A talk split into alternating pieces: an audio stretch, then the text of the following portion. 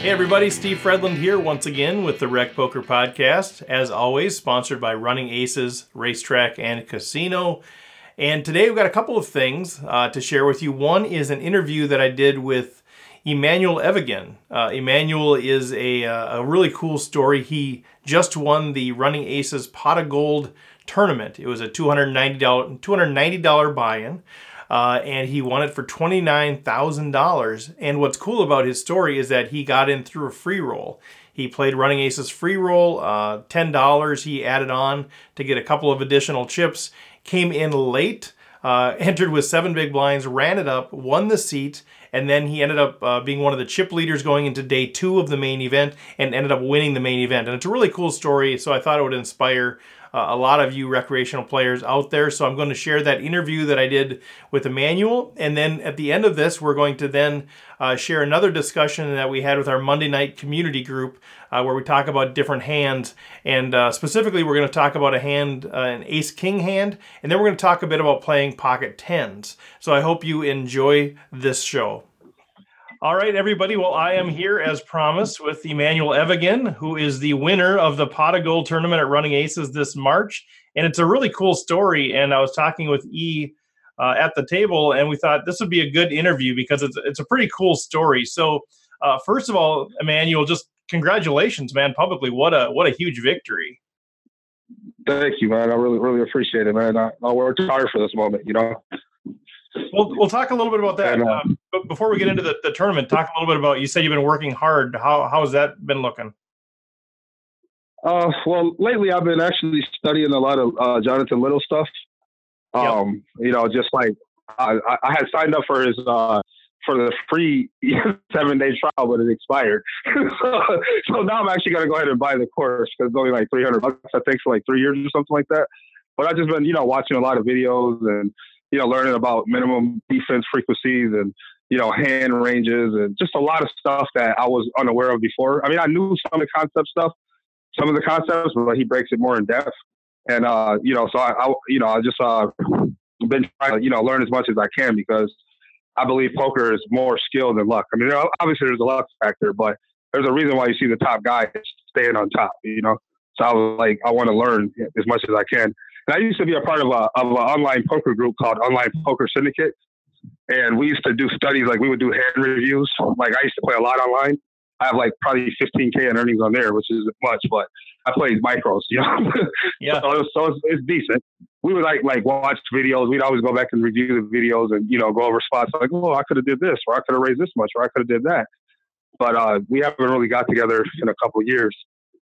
I don't really know why. We just kind of, you know, everyone just kind of just kind of drifted apart. So yeah, I kind of want to get back to another study That's cool. Yeah, you're yeah. always welcome to join us. We have a discussion group that we do on Monday nights too. But it's, I just think it's so valuable to have those groups where you can actually bounce ideas off each other. Like you mentioned, the Jonathan Little training and a lot of trainings that are out there are so good.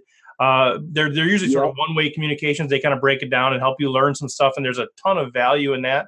But like you're saying, there's also value exactly. in, in having a group where you can actually go back and forth and inter you know interact and that sort of thing. So so that, that's awesome. Dude. Exactly. Exactly. Yeah, we would use team. We would use like TeamViewer and Skype, yeah. and then also Hold'em Manager, and we would you know replay the you know the so like someone had a big score in the group. There's a couple of guys that had like 30k, 50k, stuff like that. We would you know go back and watch the whole the whole tournament and then go over spots. You know, like, oh, I would have did this, or I would have raised this much, or I would do this, and you could have checked there, or you could have, you know, raised that spot. Then we would learn off each other. You know. Yeah. That, so that it, it was it was actually. Yeah, it was uh, was four, I don't know if you heard of four to one dog. He's pretty huge in online poker. No. There was a couple guys. There was a couple guys from his group, and yeah, it, it was pretty solid, man. I, I I don't know why we kind of drifted apart, but yeah, but yeah, I would definitely want to be interested in joining your groups too, because I definitely think that's a good way to learn off of other people. You know, for sure. Um, yeah, having you know. Yeah, especially I think. I think that's my encouragement always to anybody. If you really want to learn the game, you know, uh, get some formal training if that works for you, but also just that interactive. Have a group of people. Uh, the key, I think, to that whole thing mm-hmm. is just being completely transparent and not pretending you're better than you are, or you know, asking those questions that you yeah. have, and not not being afraid to look dumb in front of your your peers because I think that's how we all learn. So that's cool. That's awesome. Dude. Exactly. There's no there's no question is a stupid question. You know, as long right. as you're willing to learn and willing to put in the work, you know, anybody can succeed in, in the poker. That's what attracted me to poker. You know, I'm not very good at sports. I can't rap. I can't sing. I'm not an actor. you know what I mean? But right, I can play cards. You know what I mean? And anybody can play cards. You see people in wheelchairs, you know, winning big events. So that's yeah. that's what attracted me to the game. You know, I, you know, it's like anyone can be successful if you're willing to put in the work and the dedication. You know. Yeah, and you, and, and you can handle the thing. Yeah, and you, you kind of mentioned the the luck versus skill thing. I think the way that I think about it is for any given hand, for any given tournament, uh, you know, luck is a pretty big factor. But over the long long term, it's all about making the right decisions, and that's where the skill comes in. So. Uh, I think you know, like like what you're doing is you continue to try to get better, continue to always make better and better and better decisions, and ultimately you become more consistent as a winner. But I think what's cool about the game is that on any given day, anybody can win, uh, which is kind of a exactly. combination of things. So let's talk a little bit about your experience now at the Pot of Gold because I, I love this thing that started on uh, a Monday night. Uh, running Aces every yep. Monday night has a free roll, uh, which you can you can enter yep. the tournament for like no cost. You can add on a little bit, uh, but it's basically just kind of yep. a a way for anybody to play tournament poker. So talk a little bit about uh, your free roll. How much did you add on for? What did that look like on the night where you won the uh, ticket to play the main event? Okay, well, it was kind of funny because like my girl doesn't get off work. We, we share a vehicle currently. Um, I'm going to be buying a new vehicle, obviously, but we're, we share a vehicle, and, and so she doesn't get off of work until 4:45. And so, and she works, she's a school teacher. She works in South Minneapolis. So I, I had to race to pick her up, kind of get to the free roll. And so I got there about 545 and I was thinking I would be okay. Well, it ended up being an hour late. So I was like, oh, you know, I only had like 20, 25 bucks on me. so I was like, I was like, well, I'm going to get $6 to go get some fried rice because I get the discount from the club rewards and everything. And I was like, oh, and then I'll get, uh, I, I bet like one hand on baccarat or something and uh, won an extra five bucks. So we had twenty dollars. So I was like, so we had about twenty something dollars. I think it was about twenty four dollars exactly what I had. So I gave my girl twelve dollars so she could do one add on and the buy in, and I did one add on and the buy in. And we ended up waiting like almost a whole hour. It was almost seven o'clock. So I almost wanted to go back up there to ask him, can I get my twenty something dollars back? Like, well, I'm like, yeah. I'm like, I'm thinking like, well, I'm only going to have five or six big lines now, you know. well, and yeah, and and just, so, just, to inter- just to interject there, everybody. So uh, the tournament starts at six, six o'clock, and I know a lot of people that play the free roll get there like four thirty. So you know, you you know, you right. your girl getting there at, at five forty five. You're not getting until seven o'clock. It's a hyper hyper turbo structure. Uh, you know, you get 2,500 in starting chips and your your add-ons were another 5,000. You get 2,000 actually. You get 2,000. Or 2,000. So, you end up with, you're starting with 7,000 chips. And by the time you get in there, the blinds are probably 500 to 1,000. You probably do have about seven bigs by the time you're getting there. Just to, just to kind of lay the land for everybody that's not familiar with the, this hyper turbo free roll. So you're, you're getting in an hour late, you know, 200 and some people probably, and you have seven big blinds. Yep. Yep. All right. And uh, it was actually it was actually 214 people exactly, if I remember. so, yep. All right. And so and so finally I get a seat, I sit down. First hand I get, I get A6 offsuit. I'm under the gun. It's not a spot that I normally would take, but right. because I only had like seven big blinds, the blinds are 500,000. I yep. sat down with 7,000 and there's an 80. So I was like, well, I think I have to shove there with any ace. So I just shoot, I shift it and the guy in the small blind calls with pocket fives. The flop is clean for him, and then it turns an ace. Nice. And I double up, yep. and I just never look back after that. Next thing you know, I'm at the final table. I'm like asking everyone, like, "Hey, you guys want to chop?" A couple of people didn't want to chop, so we just ended up battling out. It actually got down to me and Chris, the tournament director. Yeah, like, we were heads up, and I offered him. I was like, "Hey, Chris, I'll give you extra fifty because I had way more chips than him. like, I'll give you extra fifty dollars if you just let me take, you know, first place because we were all guaranteed a seat at seven handed. So now we're right. playing for the money. It was like eight hundred and fourteen dollars up top. So I offered him fifty dollars out of that uh, towards second place, and then we chop it. He didn't want to do it, and then we played heads up, and I won. okay, so, so, I won eight hundred and fourteen dollars so off the ten dollars plus yeah. the plus so the seat. You turn yeah. the ten dollars and eight fourteen plus. Yeah, the way Running Aces does it when they have tournaments coming up, they they often give away like five or seven seats. So the top seven finishers get a seat. So you want your turn ten dollars into eight hundred fourteen plus a two hundred eighty dollars seat for the pot of gold main event. Exactly. Exactly. Okay, so so then we'll fast yep. forward that. That's awesome. Obviously, that's a great result. Just that in alone. Uh, but yep. now fast forward, and now you uh, so you played day one, and uh, tell us a little bit about your experience of day one of the Pot of Gold tournament. Uh, day one was just pretty. It was pretty smooth selling. I mean, I think the lowest I got down to was like maybe 10k.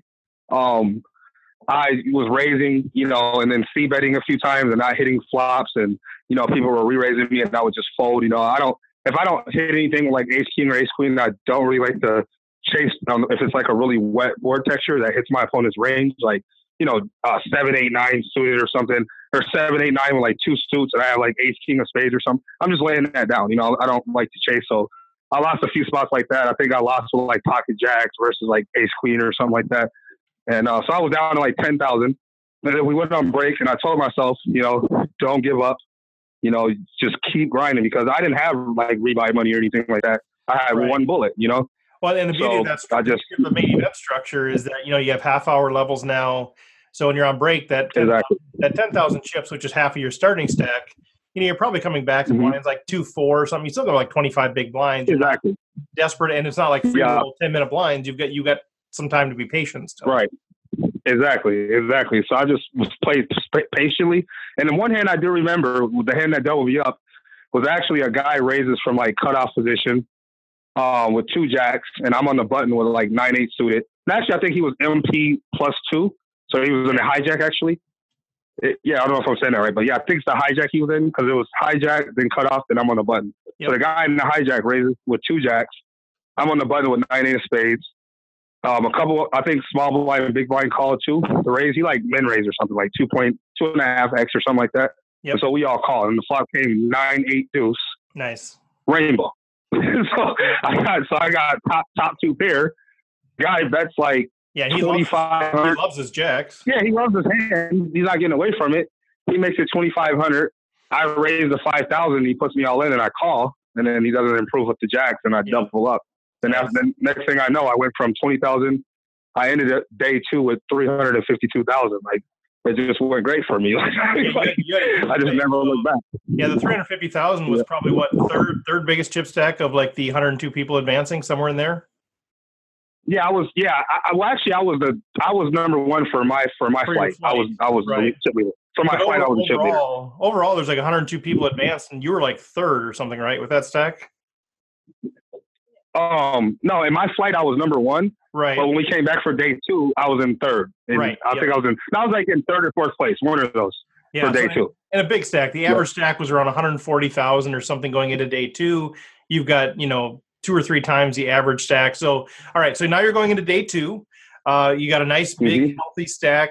I guess just just quickly, kind yep. of what's your what's your mentality going into day two? Are you sort of do you are you going in with any fixed mentality or just see what happens? Are you going in with like saying, man, I just want to make the money and then we'll try to run it up? Or are you going in thinking I'm in attack mode here, I'm gonna punish people? What's kind of your your game plan going into day two? Well, I happen to look at the uh before like on uh I happen to look at the seats, like what, what seat I would be sitting in, and looked at players at my tables and looked at the positions and who the players were. I was like looking the players up on Hendon Mob to see if yep. they had like any significant cashes or anything like that. Yep. So there was like Leo Fuzzy on the table. Yep. He was on my table, and I know he's a solid player. And there was like uh, one other guy I can't think of it, but all the rest of the players seemed like they were recreational. And I had like everyone double times two. I had them doubled. Right. So I knew that I was going to be applying a lot of pressure because I knew that you know, the money bubble, I think there was like maybe 20 guys that needed to go out or something. Yeah. And there was like, there's just like Brady Ross was on my table. He had like 24,000. And like, there was like a few guys that had like less than 30,000. There was like a couple of people that had like 150,000, 160,000. And then everyone else was in the 50, 40,000, you know, 70,000 range. So you had a, you had a uh, really, my mentality really was just, draw. Yeah, really good table draw. Really good table draw. Yeah. Really good table draw. Like usually when I make day two, I have like Robbie Wazwaz, Matt Alexander, yeah. you know, like all the pros, like you know, like right to my third to my immediate, you know, to, to my immediate left. All so I can't do I anything. You know? Yeah. okay. okay. So you're you're going in with so, sort of you're you're going in planning on you know being the aggressor, tr- trying to chip up more. Um, exactly. Yeah. With, against those yep. tables with those stacks. Okay. So how did it go? Kind of early on, uh, leading up to the bubble. How did it go? I know the bubble was only like know an hour, hour and a half into the tournament. So what did that first uh, pre-bubble time look like for you? Were you able to chip up, or How'd it go? Yeah, I, I got probably to over probably about 600k. Wow. Within that hour, because I was like, I mean, uh, people were just like, I could see the frustration in their face because I was just raising and re-raising every yep. hand. I mean, I had decent hands, you know, like if someone raised and I had like ace jack or ace queen, I'm three betting them. And if you know, I'm three betting with like king ten suited, ace yep. jack, ace queen, basically pocket pair higher than eight. Like you know, I was applying a lot of pressure, and I took out like two people at once, like two of the short sets. I was in the I was in a big blind with jack six suited, and they both shoved all in, and it was like only like twelve thousand for me to call yeah. to knock out two players. So I called and hit a flush on the river. I was just running like God, and like I have to admit, I was running pretty good. Sure. Okay. okay. So, so good. See, you made it. You, you got to the bubble. You were able to ship up. Things kind of went your way. Uh, you know, sometimes they don't, yep. but they did. So you got to the bubble, yep. and now you know. Just let's yep. just kind of run through for the next before the final table, kind of the period from the bubble mm-hmm. to the final table. You know, was it still just kind of easy, clear sailing? Uh, you know, we don't need to get into a lot of specifics. Well, kind of generally, what was sort of your vibe? Were, were you confident? Were you starting to, you know, think about the title? You know, what was kind of going through your mind, and how did that generally go? To be to be honest, I never thought about the money until we were about six handed. I'm just okay. being honest. Like I just sure didn't think about the money. I didn't even. I knew we were in the money, but I didn't know like how much it was or anything because I never looked at it. I yeah. was just more focused on playing my game and trying to, you know, observe what the players are doing and try to come up with a counter strategy to to beat them. You know, I mean, I was just focused on the game because a lot of times, like I've been in day two before, and I'm like, oh, I got to make the money, I got to make right. the min cash, and and it affects my game. I'm like folding tens and you know folding in spots that I shouldn't be folding or not being aggressive enough, and then I end up getting a min cash. And like so, this time I was just focused. One of my f- good friends is Carl Cardenito. He's a oh, three-time sure. MSPT champion. Yeah, I yeah. so he was already telling me. Yeah, he's a fearless player, and he just told me, he's like, man, be fearless, play your game. Don't worry about the money. Don't worry about the results just play your game and see where it goes. And that's that's all I did. I didn't literally didn't think about the money till we were like six handed. Right. Then that's when I realized, okay, wow, I'm here. You know. So yeah. Okay. And then uh, so f- going to the final table, um, I got hit like a couple of my buddies. I was down to 100k. so because like I ran in my buddy DJ Henderson. He like min raises on the cutoff, and I'm in the big line with ace ten, and I just spoof on him. And I guess I didn't realize how much I shoved for. I think it was probably like 500 k. and he snap called me with aces, you know. and another one of my buddies, he he he caught a flush on me when I no he caught a boat when I hit the ace high flush, so that crippled me. So I was so I was down like 100 k or something like that. And then we went on break and I came back. Well, I think in any yep. Any long tournament like this, you're going to have those spots where you get coolered or you make a mistake or whatever it is. I mm-hmm. think the key is that you know you're able to build enough chips uh, during those you know the pre-bubble phase and that sort of stuff where you can absorb those things. And I think that's a mistake a lot of recreational players do is they think, okay, I'm in good shape, and then but then they don't you know they're not able to chip up. They don't have the kind of game where they're able to keep chipping up, and so then they end up you know kind of coming back to the field. They have an average stack. One thing goes against them. You know they shove ace ten into pocket aces. Yeah. Now they're out of the tournament. Mm-hmm. Whereas I think you know the advantage yep. that you had is you were you know either because of your run good or because of how you were playing or whatever you're able to chip up so that mm-hmm. when those when those really horrible spots come or you get sucked out on you're still in the tournament mm-hmm. and i think that sounds exactly. like something you did, you did really well because you're never going to be able to avoid all of those things the entire tournament exactly it's just it's just you have to be able to bounce back like you said it's very important to have a chips so you have to really pay attention to stack size like i was never shoving against someone who had me covered like i was right. shoving against stack that I had covered because I know that they can't bust me. And so that's very important to like pay attention to stack sizes, pay attention to, you know, how often people are raising and what they're raising with that showdown. So yeah, that's that's very, very important. Okay. So that type of stuff I was thinking about. Yeah, no, it sounds yeah. like you're you played a really confident, good, solid game. So all right, so you get to the final table. Uh, you said you didn't really think about yep. the money till the final six. Uh, just talk a little bit about your final yep. table experiences. Was this the kind of the biggest final table that you're ever part of with the most money up top, or is this something that you've experienced before? Well, final table the for the level money tournament too. Okay. I think there was on. So I'm I'm back to back final tables right now. Nice. So, but I think it was only 31k up top at, at that for the level money tournament. Yeah, and um, still, so yeah, this will be my biggest yeah. my biggest final table. Yeah, the, the, most the most money I've ever been close to was I was online playing in a million dollar guarantee on black chip poker, and there was Okay. like 1,261 players, and I went out 26th place, and it was like 100,000 up top. Nice. So that was like that would have been like that would have been life changing for me. well for sure. So this So- isn't but yeah, this, this was my biggest final table. Yeah, it's a big deal, but it's it's not it's not the first time you've experienced it, but it's still only the second or third time where you've kind of been close to this big money. So Exactly. uh, you know, right, right. you're you're a very confident guy, but were there any butterflies at this point? Were you were you starting to think, man, I just can't make a big mistake, or were you just kind of, I'm just going to play my game, whatever happens, happens? Well, I busted out Robbie Wazwaz in 11th place. Yep. Um, I, I got lucky. I'll tell the hand really briefly. I, I was big blind with uh with Ace Deuce of Diamonds, and I think the blinds were at this point were like fifty thousand, a hundred thousand. hmm And I, we were both the big chip leaders at the table. I had like probably 1.5 million. He had probably like 1.2 million or something like that. And he min raises with queen jack off on the cutoff. I flat the big blind.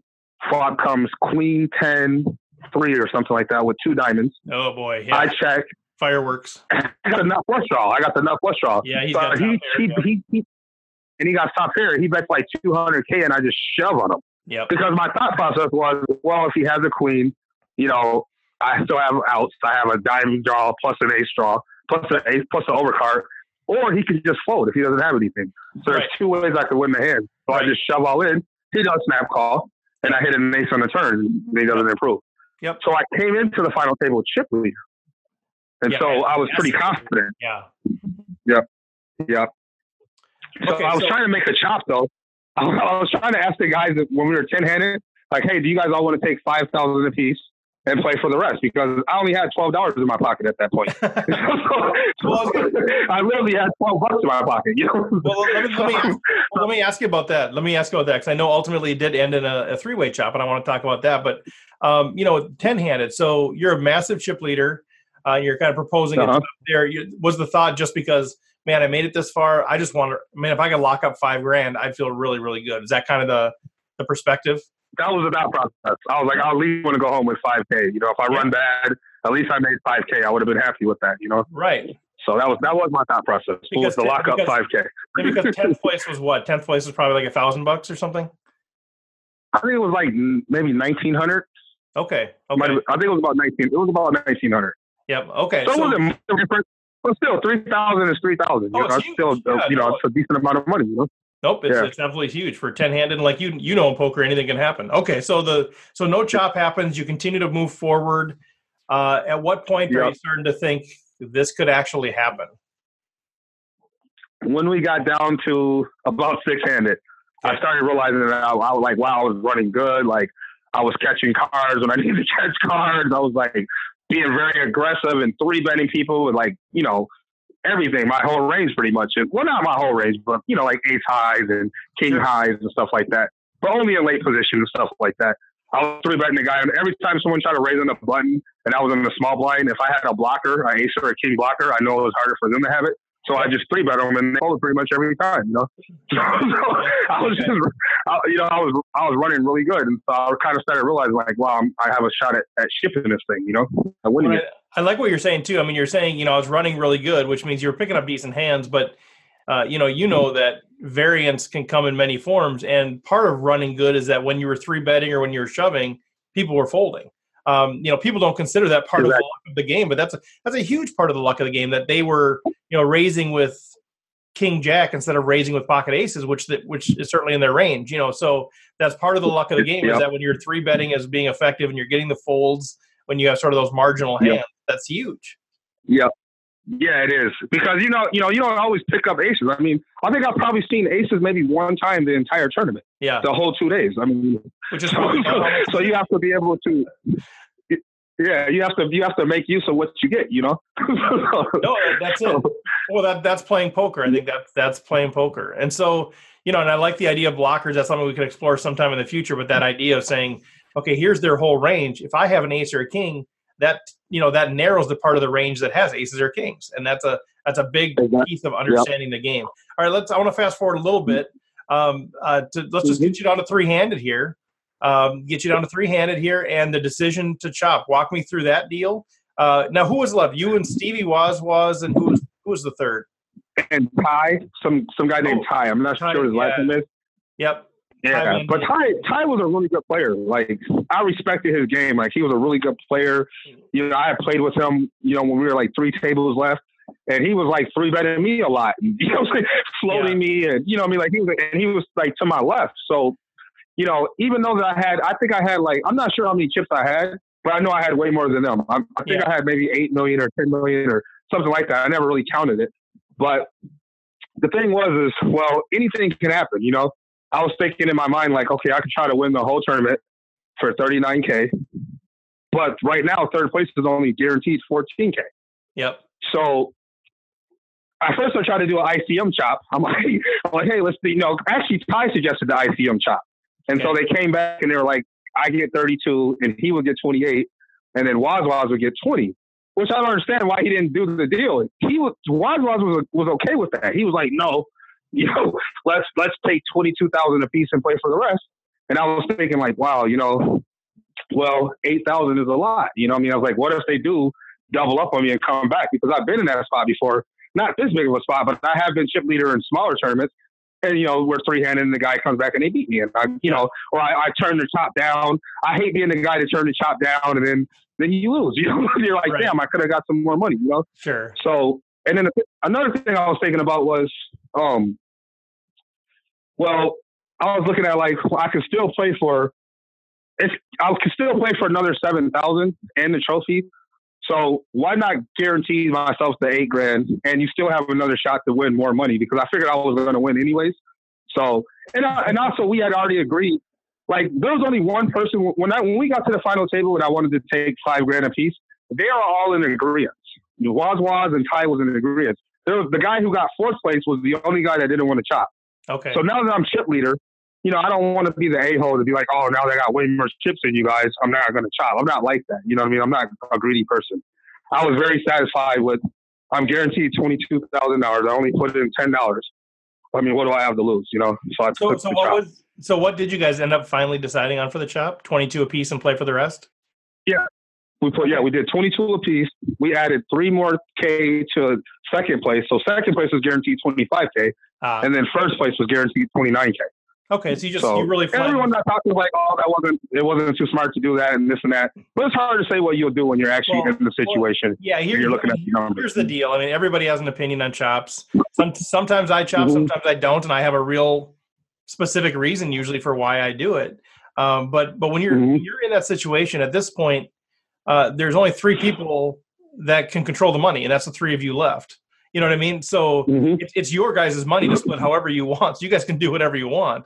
Um, so I think that's cool. Right. You got to look at you know what's your situation with your chips, what's your confidence level, what's your own personal financial yep. level, all of those things. So I think I right. mean for you to be in that spot and decide what you want to do with it, I think it's perfectly within your right. And who cares what what people think. You know, if they were right. there, they could have chose, chosen exactly. something else. So I think I think it's super cool. Exactly. Um, you know, I played with both of those guys too. Ty, I think it's Ty Van Din. I think is his last name, and Stevie Wazwaz. They're both yeah, at my solid. table. The, they're both at my table the last few hours of day one.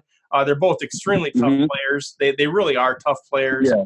And so that's where they you got to take that into account too and say, well, how do I feel about this whole three handed thing? But at the end of the day, you walked out of there uh, you know, but you know, gross before tip and all that stuff. You got the twenty. What'd you get? Twenty nine? Is that what you ended up with them? Twenty nine thousand. Twenty nine thousand. Yep. Okay, so this so the, the, the broader picture. You know, we can talk specific hands, we can talk chop, we can talk all these things. At the end of the day, here's what happened. You know, in in your life, you walked in on a Monday night, an hour late. You you walked in an hour late to the free roll. Uh, you you you yep. had ten dollars to give for an extra five thousand chips. So you walked in you ended up get, sitting down with seven big blinds in a free roll, uh, and you spun that yep. up yourself a seat. Later that week, yep. day one, and you ended up running that up to become the third highest chip stack out of 102 people who advanced to day two, out of a field of about 750 people. From that 102 people mm-hmm. on Sunday, you ran that all the way up and you won the frickin' title, you won the trophy, and you won $29,000. You started with $10 yeah. on Monday ten dollars and a little bit of gas exactly. money. Ten dollars, a little bit of gas and money. A little bit of gas money. Pick, pick up your girlfriend yep. from work, and you ended the week with twenty nine thousand dollars minus tip taxes, all that kind of stuff. Wow, I mean, that, exactly. How great of a story is that? like, if you could, and you experienced it, so it's a little different. But if you were to step back from that, and and you know, say it wasn't you, say it was one of your buddies, how amazing of a story would that Right. look to you? um, that's really awesome. You know, like like you said, it's almost like the moneymaker event. You know, for not as big as what he did, but for live, you know, for ten dollars. I mean, it's pretty cool, man. And it's like I'm hoping to inspire other people out there. You know, just because you don't have the bankroll, or you know, you might not come from a lot of money. You know, if you focus hard and you study and you just have confidence in yourself, believe in yourself, you can do the same thing. You know, it you can go from rags to riches. You know, that's the great thing about poker. You know. Yeah, I mean the Moneymaker effect is a good. It's a really good parallel, and I think part of this is strategy too. Like you can- you look at the big tournament and you say, I can't pay two hundred ninety dollars to pay the big tournament. Now maybe you could, maybe you couldn't, but I'm saying for for the for a lot of people that are out there saying I'm never going to pay two hundred ninety dollars to enter a tournament. Wait, there's another way. Right. They're actually doing this free roll on Monday night. I can pay for nothing Yep. or, or ten bucks and get in, and that's a path. Now maybe it doesn't Mm-hmm. work out, but at least it's a path to put you in a situation to give yourself a chance. And so I would encourage people. Give you a yeah, shot. If, if you don't know how to, if you don't play the big ones, play qualifiers, play free rolls, try to get your seat, look for creative ways to try to get yourself in there. And even if it doesn't, you know, turn into twenty nine thousand dollars like it did for you, the experience you get from Yeah. doing that. I mean, the, these people, I see these people play the free roll, they get the seats, and they play day one, and they're playing against the best in the the best people in the state. In Now, the it doesn't always work out. Yeah. That experience is so Right. valuable uh, if you're paying attention. to Yeah, what are they doing that I'm not doing, and to just learn from that. That that's so valuable. So, man, I, I tell you what, dude, it's, Yep. such a great story to watch you, and you know, you're so fun to have at the table too. You're just you're enjoying life, you're enjoying poker, and so you know, it's really easy to root for you. And so, I just want to say, man, what a great run, and congratulations on on all the success, man. Thank you, man. I really appreciate it, man. You know, it's it's been it's been great, man. It's been really it's been really cool. Like it's like a dream come true to, for me, you know. Yeah, Like and like and now I just you know I'm trying to stay humble. You know, now I have more of a bankroll, so I can play more games. You know, I'm, I'm playing online a lot more. I was just playing a tournament last night. Uh, there, it's 50k guarantee every week on America's Card Room. Twenty two dollars. It was uh 12k up top. I went out like 190th place out of like 3,700 players, so I didn't get the win. I still made 60 bucks, but I'm gonna be playing that every Sunday unless I'm in a big one, you know. yeah, no, that's so good. That's so good. I think the, the key is just you know, like like everything, you know, just keep good bankroll management. Don't get too big. Don't get don't ha- make it happen too fast. Uh, but you seem like Exactly. you, you got a good head on your shoulders. You kind of know how to go, and you've got a good game, and you're continuing to learn the game. So, man, best wishes going forward. I'm going to probably cut cut us off Yeah. there, but thanks for taking the time, man. This was right. fun, and I'm super excited to have, to have had the chance to kind of hear more about the the journey to twenty nine thousand. yeah, thank you, man. I appreciate you having me, man, and I'll be seeing you on the felt. Yes, sir. Take care. Okay. Are you just Uh, saying? you want me to take over?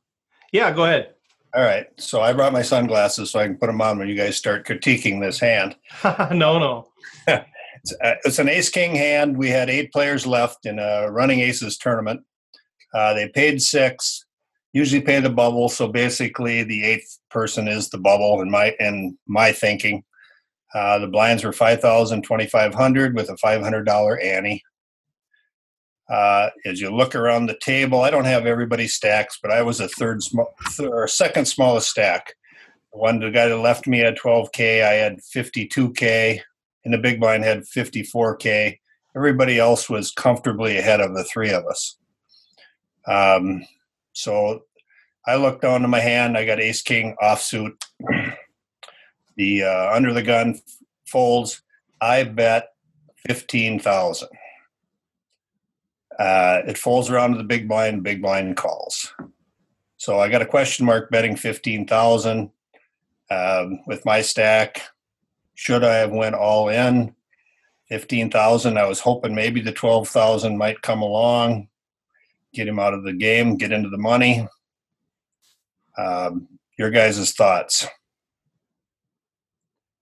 Are you upset if you just take down the hand here? You just take the blinds and antes.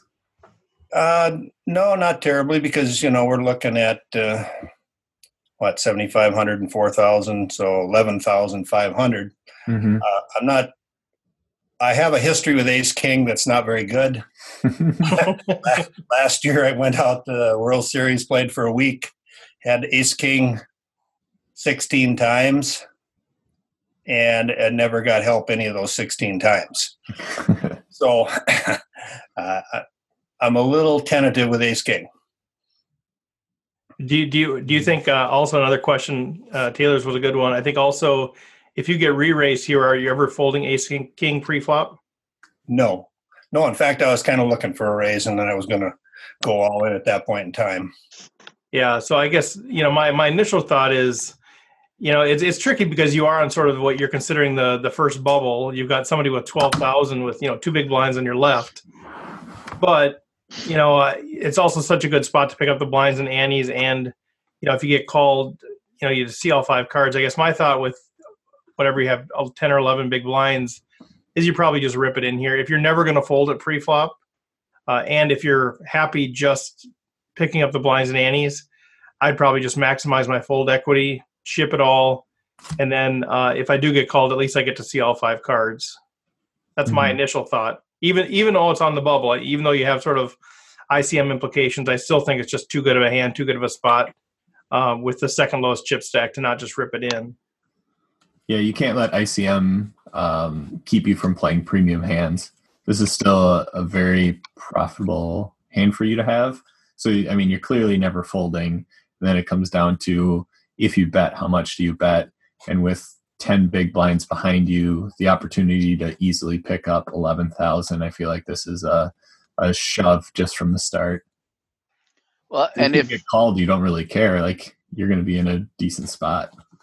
Yeah, and if you do get called and double up, now you're not looking to eke into the money, but you're in contention for winning the tournament. Right, and that's kind of what I was thinking as I went along. So that's that's pretty much what I thought the consensus would be. And yeah, that's why I brought this up to Steve is because I played it like a rec, and I am a rec player. Well, so, I will add George before you before you go on. I will say, I mean, I don't.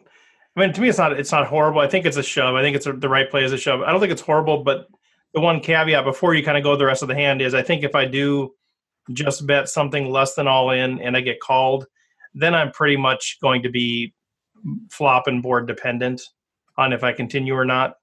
That's that's sort of my thought. I'm just putting in 15 thinking, well, you know, if I don't get there, unless the conditions are really right, I probably just am giving up then if I don't hit. That's sort of my thought. Yep. Mm-hmm. Yeah, agreed. Definitely. All right. So I'll move on a little bit. Now, the big blind must have begin, been a beginning player because he did not understand the one chip rule and he did not understand the bounty chip was an all in at the beginning of the tournament because I sat next to him. Mm-hmm. So I'm not sure what that, you know, if he should have called or not called. I'm in early position. I've raised. I'm showing strength. The flop comes out queen, queen, eight.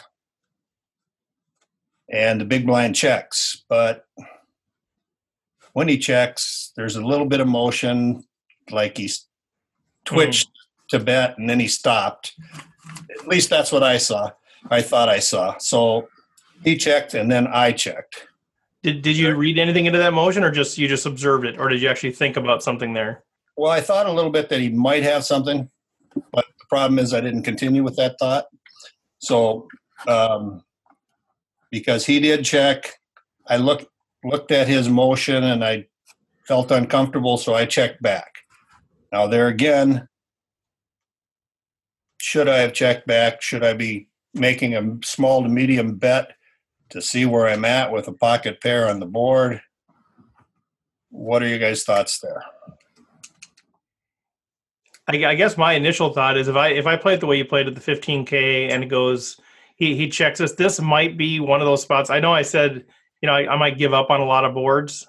Uh, this might be one of those spots where I probably would really think about ripping it in here, just because of if he just calls, um, you know, what hand does he have that, you know, most of his range is not going to hit this flop. If he had just called me pre-flop, obviously queens hit, but you know, if he's got ace jack, ace 10, ace 9, you know, king jack, king 10, jack 10, all that kind of stuff.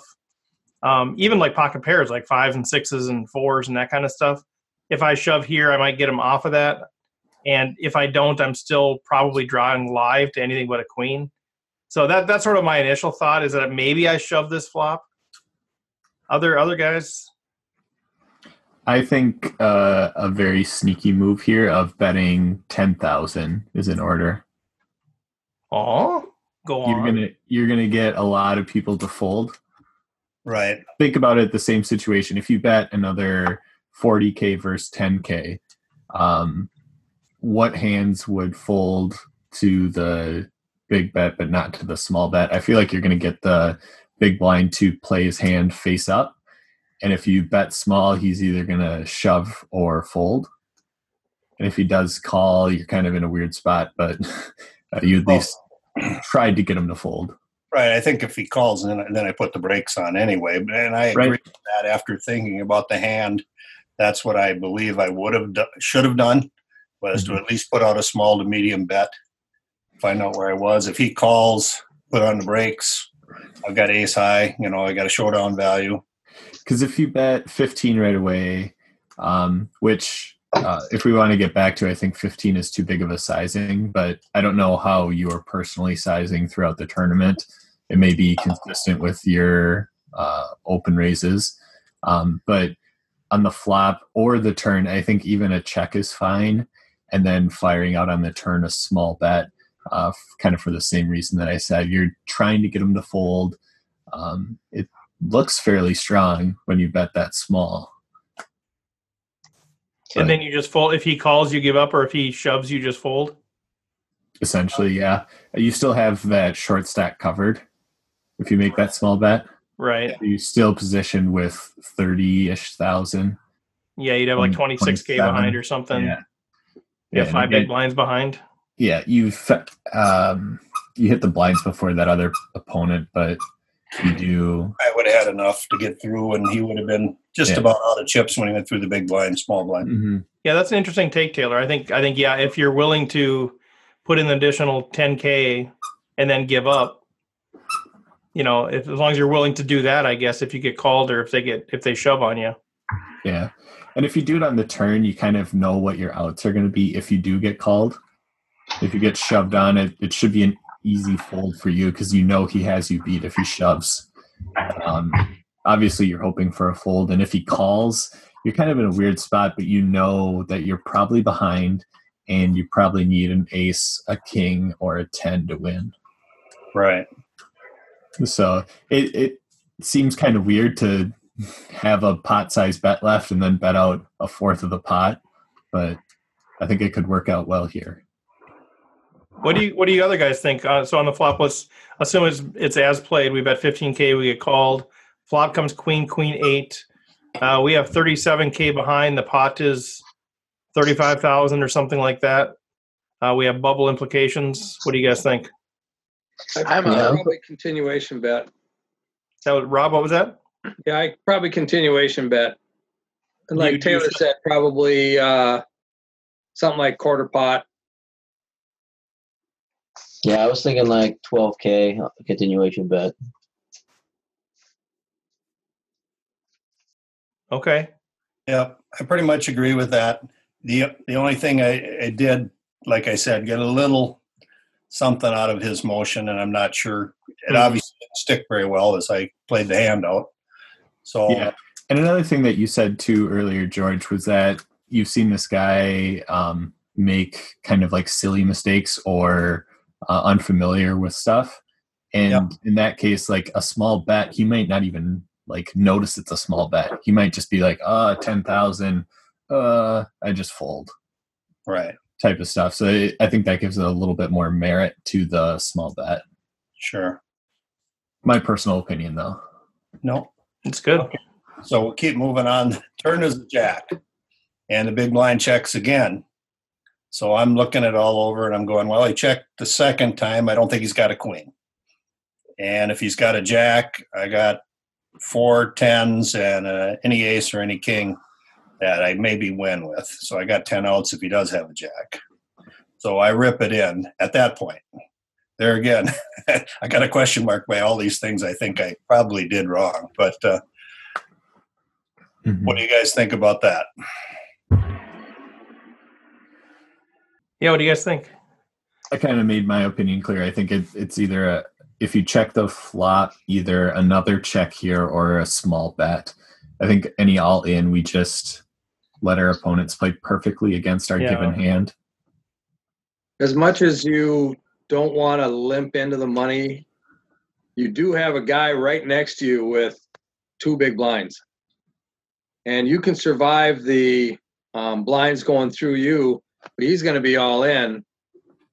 And you you have a chance to get in the money. Like you said, it, you're on the bubble. Right. you know there's two two things you think about on the bubble you either want to go um, you know be very aggressive and try to push people off of pots and win those blinds and antes because everybody's trying to get in the money or you you stay back yourself and don't get too involved until the bubble bursts so you have two moves there depending on how much you want to just cash compared to how much you want to go for the gold so to speak Right, and, that, and that's kind of what I thought at the uh, the all in. I'm I'm kind of going for the gold. I don't want to min cash.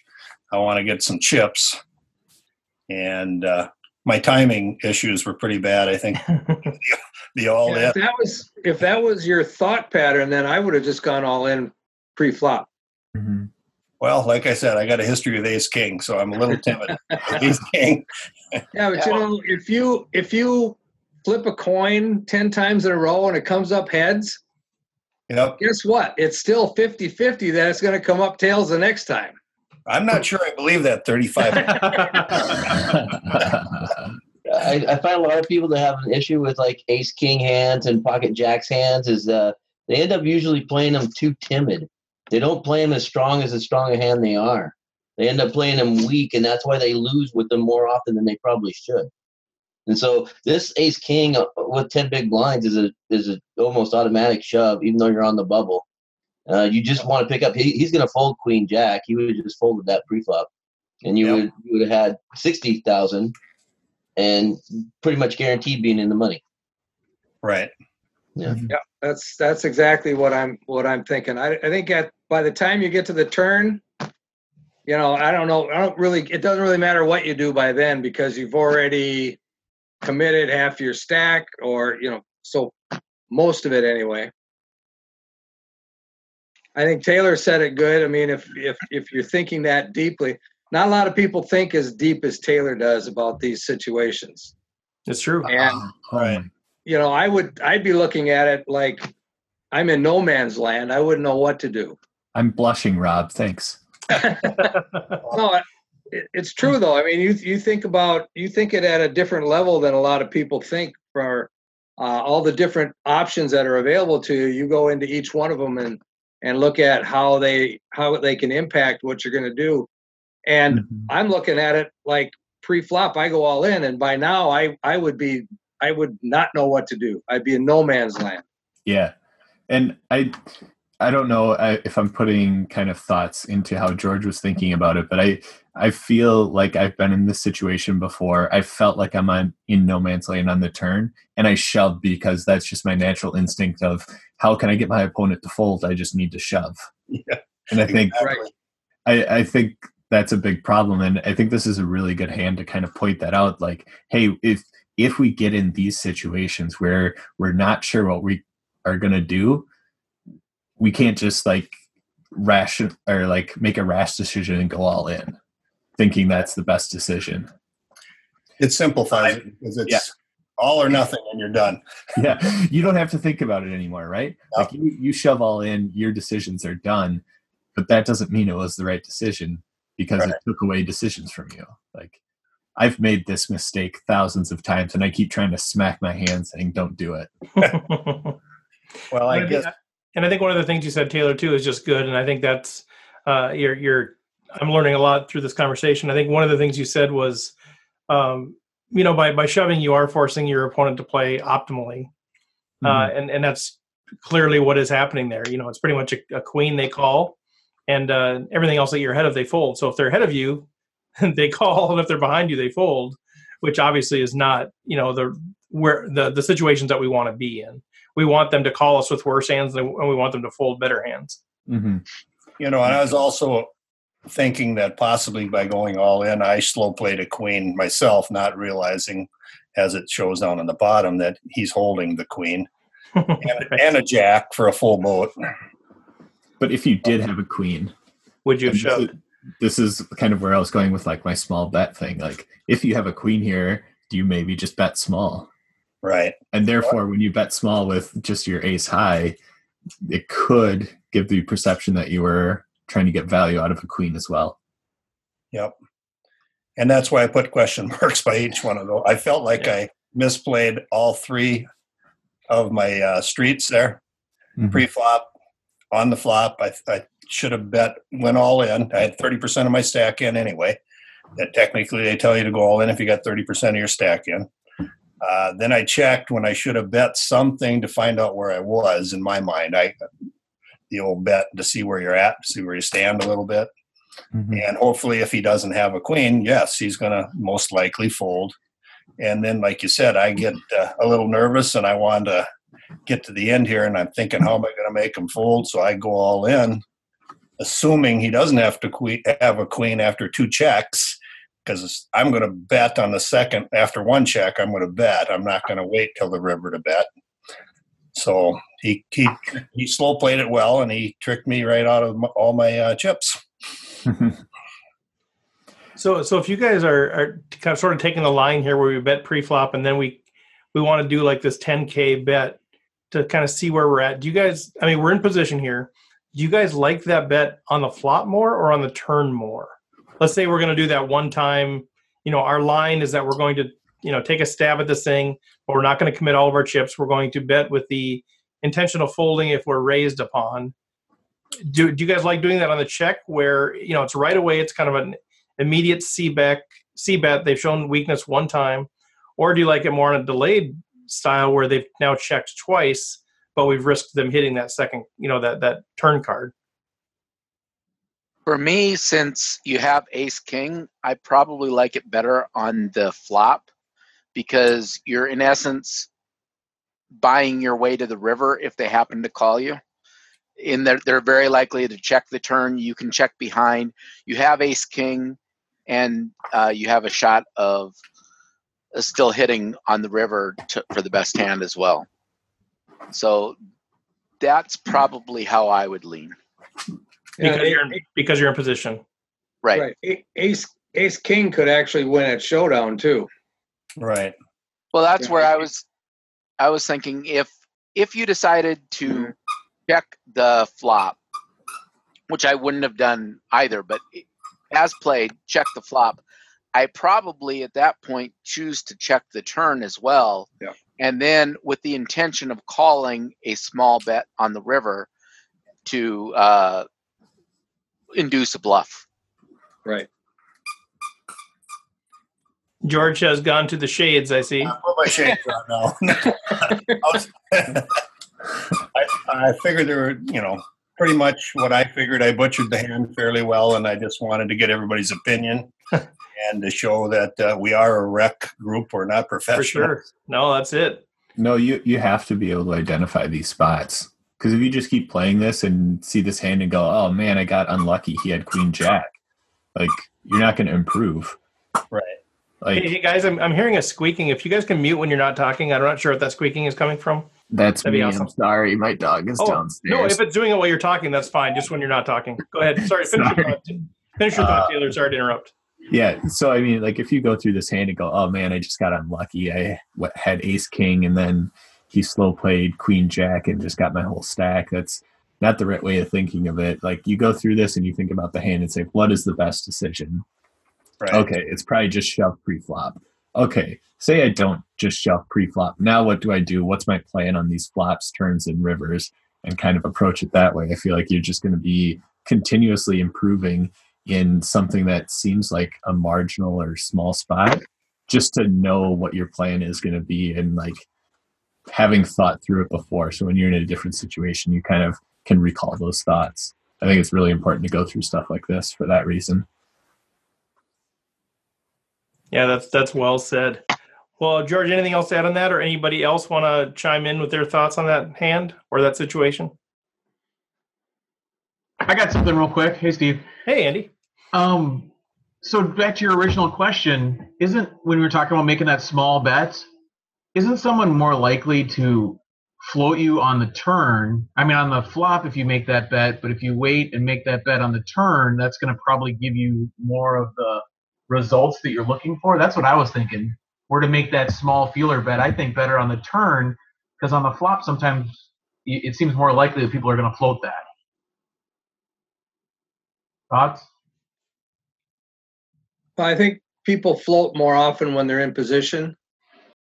You know, the out of position float is a little bit um, a little bit iffy because you're you know you still have to if you float out of position on the on the uh, flop, you're going to have to float again on the on the turn because you you can't bet out if somebody bets into you. So, you know, I think if if if the re- positions were reversed, I would I would agree with you.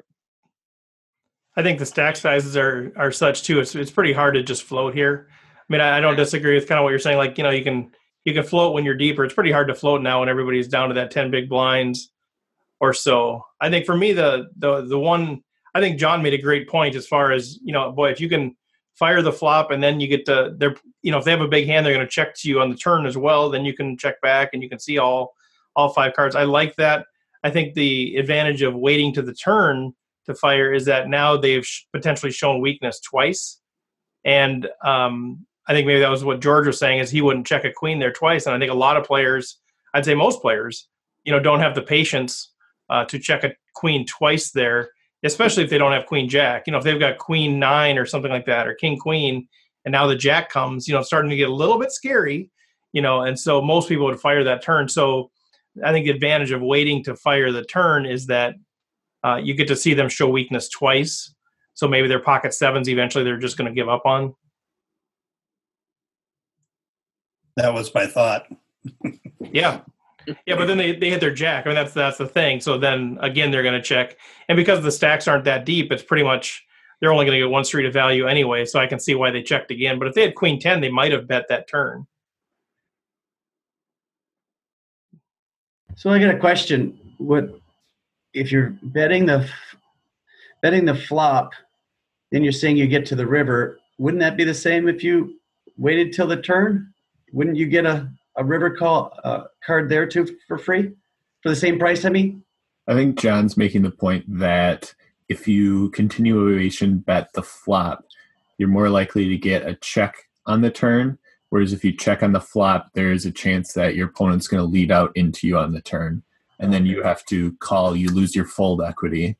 Okay. You're saying you keep your fold equity, plus you increase your odds of kind of going check, check on the turn allowing you to see all five board cards. So you're, yeah, you're inviting an aggressive co- uh, move on the turn by checking. Is that what you're saying?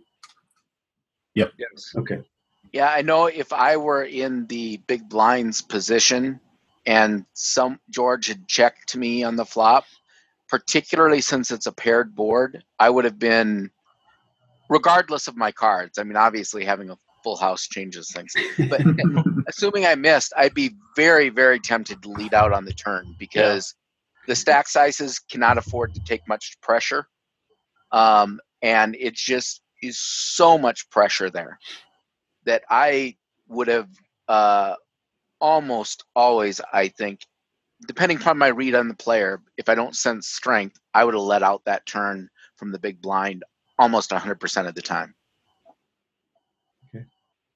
Now, do you think it's more likely they see your C bet on the on the flop as just that a, a, continuation bet standard that a lot of people make, whether you make whether you hit it or not, and they di- kind of disregard it and are going to call that first one anyway?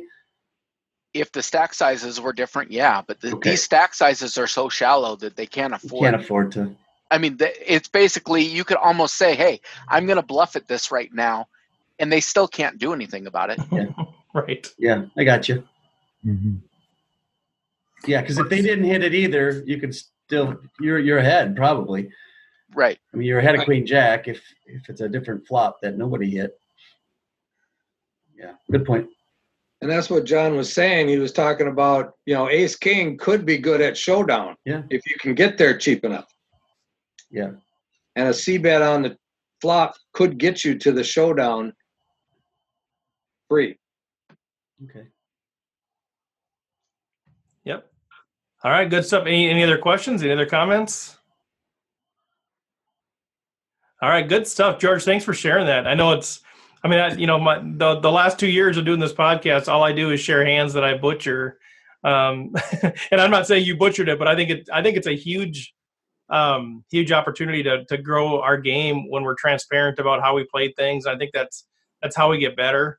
I actually just um, was interviewing Emmanuel Evigan. Uh, I don't know if you know that name at all, but he he he won the free roll uh, last week. Ended up going and playing the pot of gold tournament and won won that tournament too for twenty nine thousand uh, dollars. So I'm going to include his interview uh, on this episode. But that was one of the things that he talked about too is just having people that he was willing to just talk about hands with, share hands, be transparent, and just say, hey, here's what I did. Help me figure out how to play it better. Uh, and so I appreciate you doing that because I know it's not easy to always say, "Hey guys, here's how I played," uh, and everybody disagree with me. I know that's not easy, so I appreciate you doing that. No, I re- definitely realized I made a few mistakes, and I just wanted to confirm them. And like you said, think about it for the next time. Yeah, and what I love about it is not just, uh, you know, I think you know, okay, yeah, you should have shot pre-flop or whatever, but then we we get down to that the you know the flop and the turn and having I think Taylor and others say, well, hey, there's not just a it's not just a give up or a shove. There's there's a third narrative here, and I think that's that's always good to think about. What are all of my options, not just what are the most obvious two. So I think that for me that was a key takeaway uh, in that deal.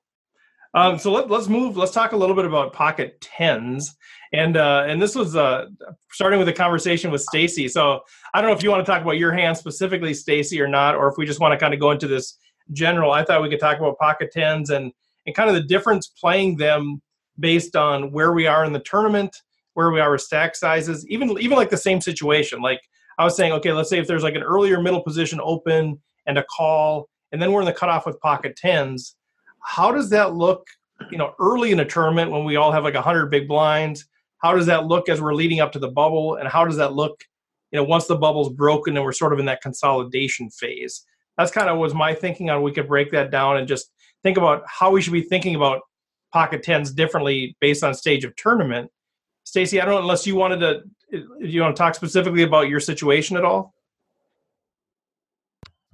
I hadn't prepared to do it. So if you had, if you wanted to break the email out, I'd be okay with that. But I hadn't thought about it right now, so I don't have all the figures in my head and and that. Okay. So, uh, well, yeah, yeah I don't have. I don't have a super handy. Let's, we'll keep this one generic, and then if you want to, I'll, I'll, look for it as we're kind of chatting about this one. See if I can yeah. find if, it. If you feel it would help, that's fine. I, I don't have a problem. Okay. Showing how I how I butchered it, but uh, I, don't, I don't know if you did or not.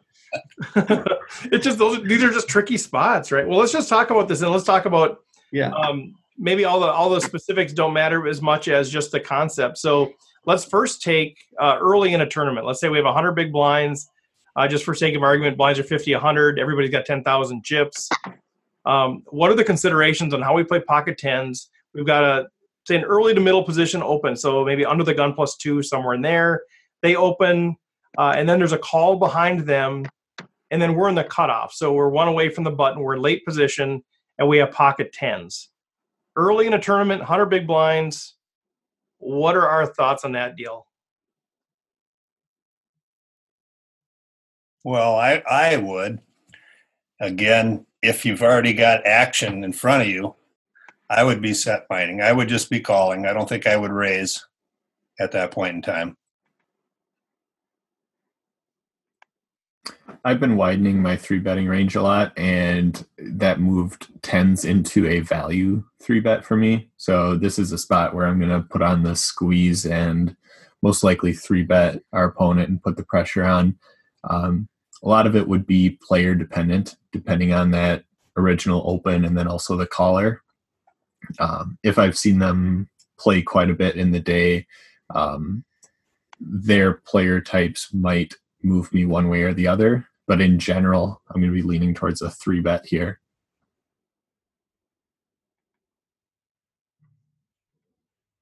And are you doing that hoping hoping for two folds, Taylor? Um, I think I'm all right with almost every option. Like okay. say like the majority of it is to keep the blinds out of the way and keep it three handed. Uh, plus, no one behind me is going to call most likely. Um, so I'm going to be in position versus one or two opponents if I do get a call. If I get a fold, um, I'm totally fine with that too. I'm probably going to be picking up, you know, seven ish big blinds with that. If not, I'm going to be playing uh, 20 big blind pot with, you know, pocket tens, pretty good hand to have. Pretty easy to play on the flop too. Uh, we can kind of know where we're at once the flop comes out. Um, so in, in general, I just think it's a pretty decent spot.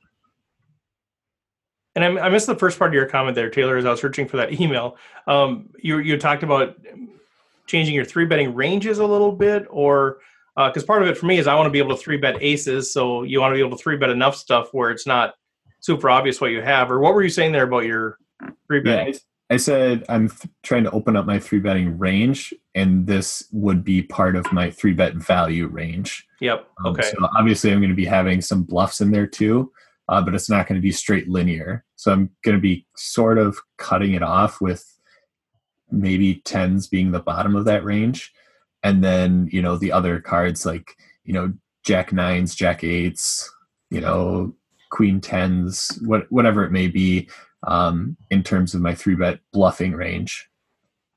Yep. Okay. And you said it was player dependent. Now, what if you've got that guy with the John Deere hat that open raised? You know that he's playing about a 5% range. Now, what do you do?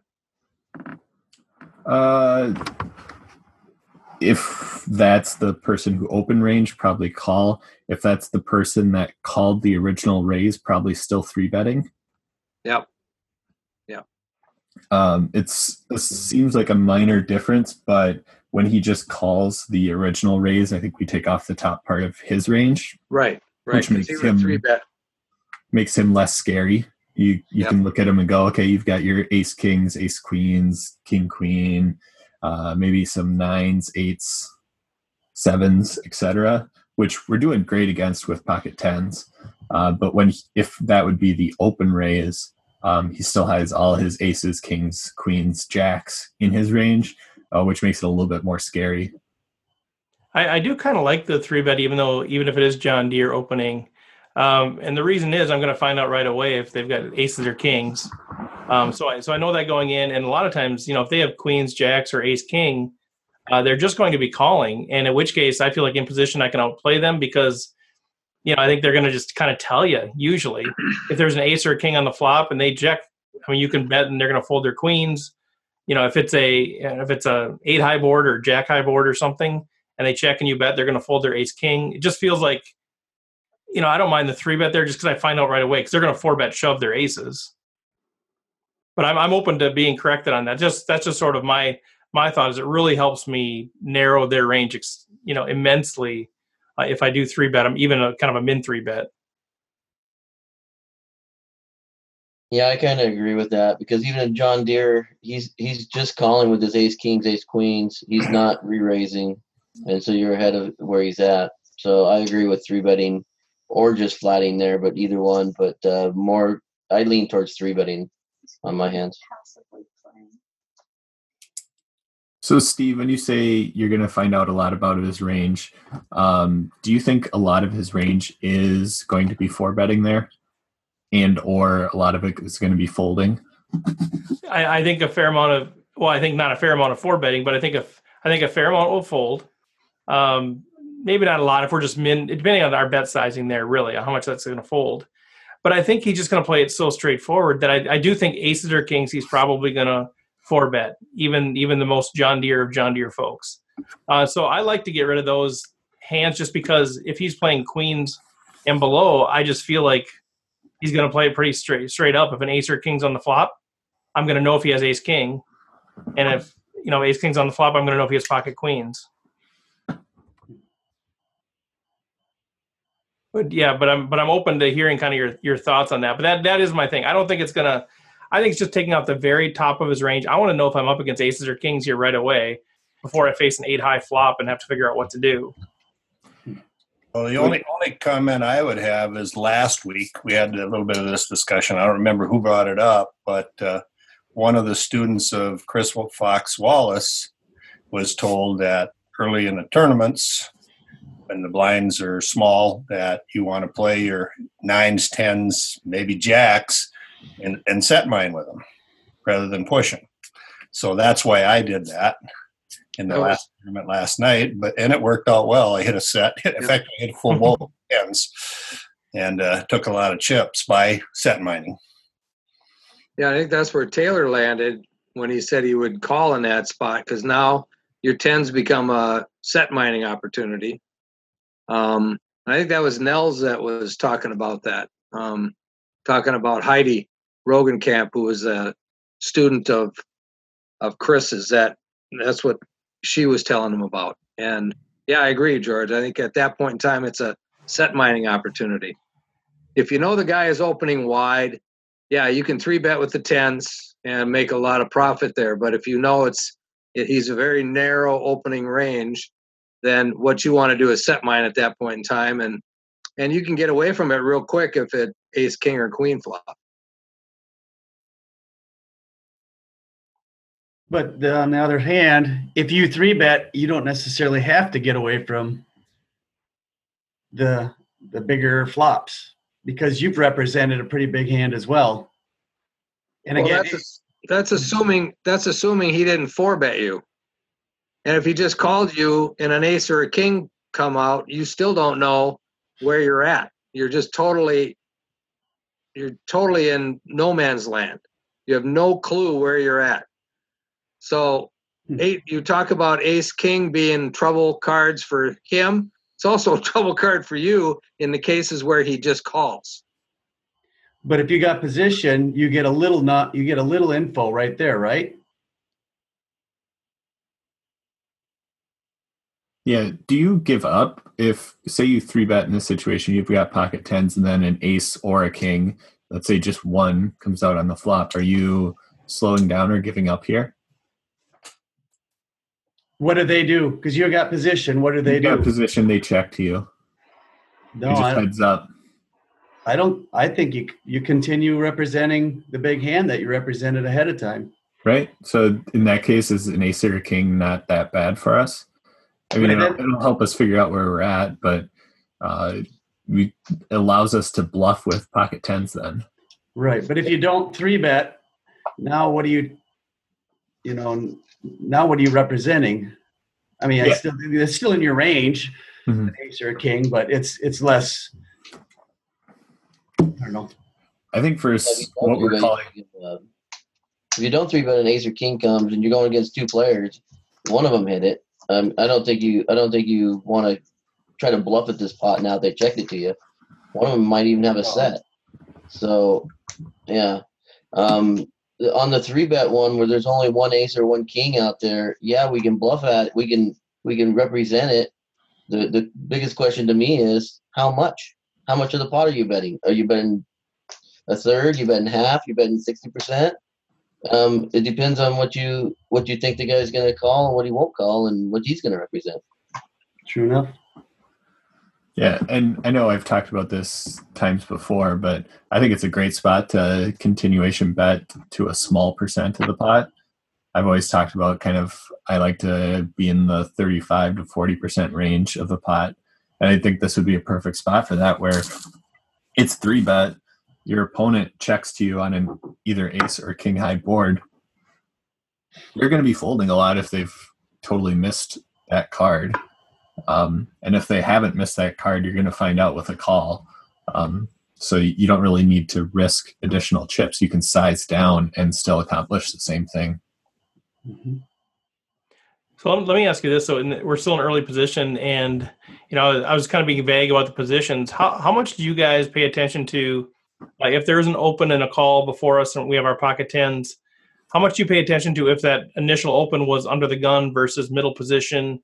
Uh, are you guys actively paying attention to that? Are you sort of thinking, well, do these players even pay attention to it either? Like, how does that change your thinking if it's a you know under the gun player opens and the under the gun plus one player calls and then it folds around to you in the cutoff versus uh, you know middle position opens uh, hijack calls and then you're in the cutoff how, how much do you guys take that into consideration I put a lot of uh, emphasis on their positioning. If if they're under the gun or under the gun plus one, I'm I'm thinking there's somewhat decent strength, and uh, I'm going to be a lot more conservative. I'm going to set mine, or I'm just going to call most likely. That's what I would why I brought that up originally. Okay. So if that was later position, you might be more. You you may still set mine. You may still choose to do that, but you'd be more prone to three bet if those right. initial raise bets were coming from later position. Well, last night I had nines and I had four limpers, and I tried to put the squeeze on, and it went fold, fold, fold, all in. the third limper shoved on you. The fourth limper shoved. The fourth limper, okay, yikes. And so he had twenty five thousand. I had twenty eight thousand. So I folded my nines. you were ahead, by the way. Yeah, I was ahead. He had two overs. but it was 50-50 and that would have been my, basically my tournament life. Yep, yep. How about the rest of you guys? How much are you paying attention to uh, the the position of the raise call in front of you? I was a ton. I, I think you pay attention to it, but does it change what your play is with your tens on the cutoff? I mean, that, that's the question. I mean, I think I think you're paying attention to it, but my my my question is, does that change something? I still think, re- either way, you're still going to probably want a three bet there even if the guy opens under the gun, are you what aren't you still better off three betting those tens than to just call? I guess. I don't know. I mean, I, I just I know my own ranges by position, and I'd be much more likely to uh, flat my under the gun open and three bet mm-hmm. my middle to late position open um, based on the, the ranges that I play. Unless I've been shown differently, um, my decision to three bet differs greatly based off of the position of my opponents. Um, to say it another way, if the original raiser's under the gun and the caller's under the gun plus one, I'm going to give that a lot of value um, unless the opponents have shown me differently, meaning I've seen them open from the under under the gun and have a marginal hand. If I haven't seen that, I'm going to take the cautious route and not three bet here just because the majority of thinking opponents should have a really tight range from under the gun. So then you're in essence calling and and potentially just set mining at that point, Taylor? Correct. Yep. Yeah. You know, if it's under the gun open, under the gun plus one call, and I haven't seen them do anything, or I haven't seen them do anything to change my opinion, it's hundred percent a call for me. Uh, but if you move them even more around the table and put them as like hijack and cutoff, and then I'm on the button, yeah, I'm going to be three betting almost 100% of the time, even if it is John Deere hat saying he's got a premium hand. And so, does it matter if it goes from tens to jacks? Does that does that change things significantly in terms of if it's an early position opener, or is it still the same? Um, we kind same of type of hand. We kind of had this discussion last week when we were talking about we open from the cutoff and the big blind three bet us, and then we were kind of talking about where's that cutoff point of where do you call, where do you four bet. Uh, this is kind of a similar spot, at least in my mind, where jacks might be a call. That one might be a little bit more player dependent, and then queens would almost always be a three bet. In the exact instance of under the gun open, under the gun plus one call. It might be a 50-50 type of thing with jacks for me personally.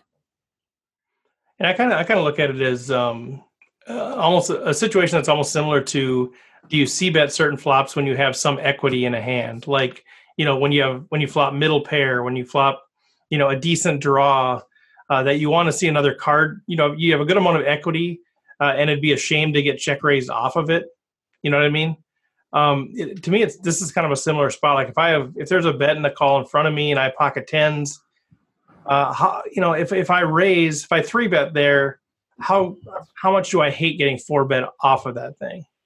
You know what I mean? And what's the likelihood that I'm going to get four bet? And I think the likelihood of getting four bet off of my tens or jacks is much higher if it's an under the gun raiser than it is if it's a middle position to late position raiser. So if I if I think I'm only going to get four bet if they have queens or better or ace king, well that's that's a much bigger part of that under the gun range than it is of like the middle position range.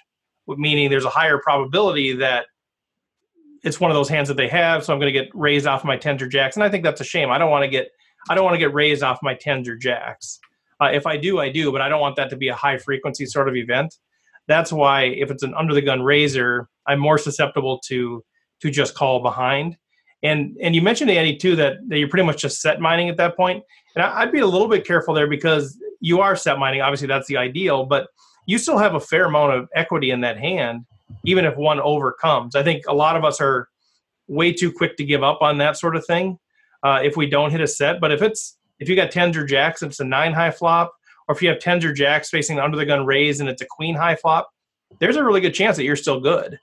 Um, you know, you might not always be, but you still might have the best hand, and then that's when it gets really dicey and tricky for for me on that when you don't flop a set. But I think um, you know you might don't be too afraid to you know see a see a uh, a turn card on that either. Hmm. And to add to what you were saying, Steve, um, you're talking about the probability of being four bet. Um, another thing to think about is the probability that our opponent folds. Right. Um, when they're under the gun, it's less likely they're, that they're going to be folding if they're opening with a smarter under the gun opening range.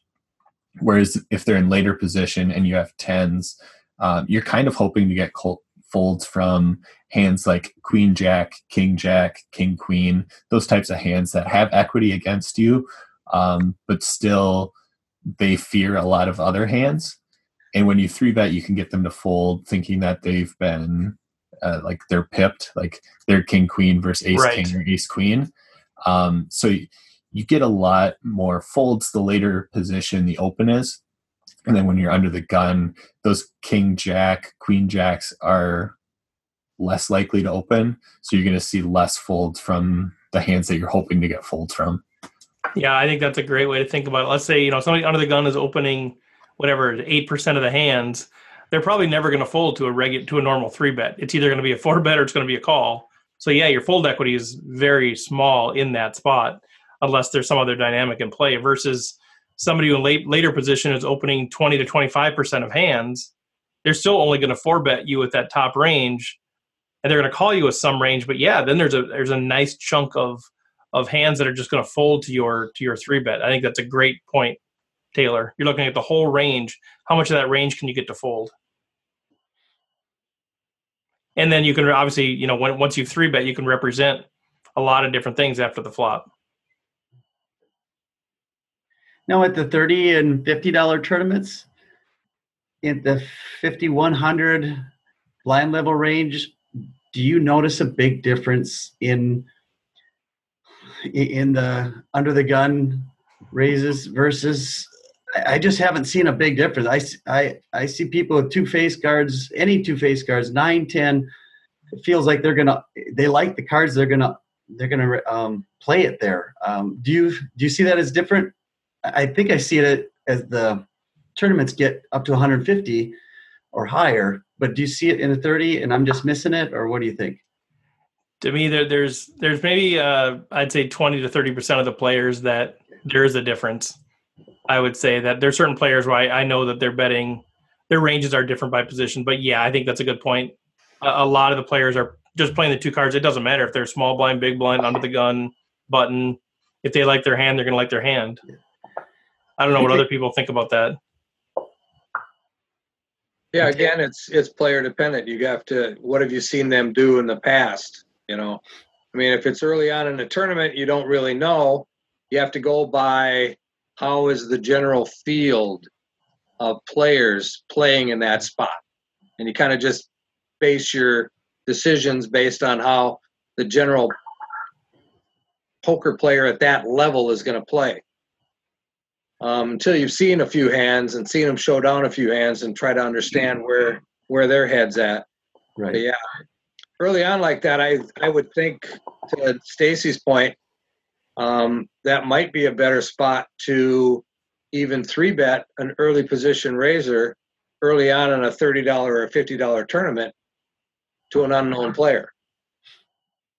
Because to your point, they're gonna they're gonna be opening a lot wider than a thinking player.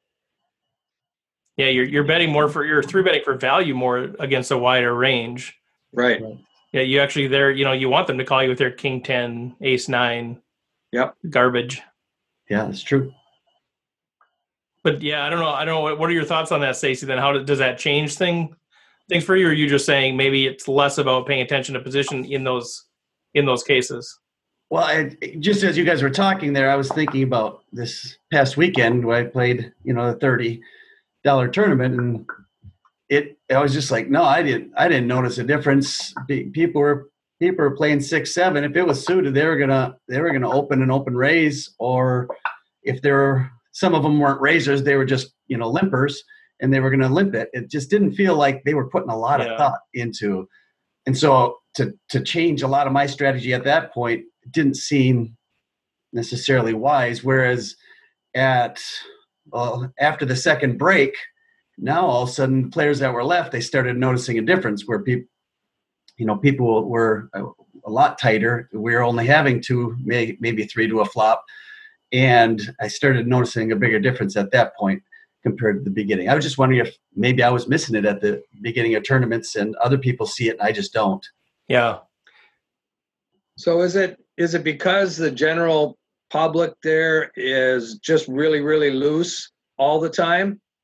And then by the time you get to the middle, those people that are really really loose all the time are not there anymore? Or is it their stacks are getting shorter and so now they're playing a little tighter because they're more concerned about losing their stack. So, Yeah. you know, what is that dynamic? I see a difference even at the three six level, three hundred six level. It starts to usually starts to tighten up a little bit and it gets a little bit more um, like real poker. That's that's my thought. I don't, I don't know how other people feel there. Is that because they're getting low on chips, or is that because the people that were wild and crazy at the beginning are gone? No, even though it, even my table might be still the same, it just Okay, in a percentage percentage of stacks, the number of big blinds they have is down, and they start to feel it. That's, Right. that's my thought. And, and I think too, some of those the less experienced players. I know for me it was like this, and I think even here at the table, you know, you might bet three times the blind. At the beginning, it's 150, then it's 300, and they're like, "Oh, I can play for that." Yeah. You know, and then the Yeah. blinds are you know 300, 600. You bet 1800. Yeah, like 1800. Oh my god! You know why so much? You know they, they're not really tracking the fact that it's a multiple of blind. They're just seeing Right. as a total chip count. So I think maybe there's some of that going on too. We're like 2000. What are you crazy? yeah, You know what I mean? yeah. They'll say it out loud to you. they'll tell you, yeah, Yeah. that's crazy. Or they'll say, oh, 600 when the blinds are 50, 100. Somebody will go 6x. And they're like, 600? Oh, I can call for that. You know, they're not really putting together that, you know, these are actually, there's actually some logic behind the multiple of blind thing. Right. So, so what I'm hearing a little bit is, you know, early in the tournament, uh, one of the key indicators is, well, where are those raises coming from, or where are those bets coming from, as an indicator of whether we're going to call or three bet behind. Uh, are there other key determinations uh, that that might change your action from a three bet to a call uh, when you know the average stack is 100 big blinds deep? I think uh, if you're in the small blind or the big blind, what are your thoughts there? Because I I, I kind of think in that situation, you don't want to play from out of position. So I think a call is less profitable from that position. And maybe at that point, that's where you really want to three bet with those hands like pocket tens and hopefully get calls or get folds. Obviously, you don't want to get four bet. If you get four bet, you're going to get the heck out of there because you're out of position anyway. So let's let's get rid of the hand right now. But to me, I think you have uh, you got some fold equity because you're doing that from the blinds, and so to me, I don't I don't like calling out of the blinds in that situation against two players.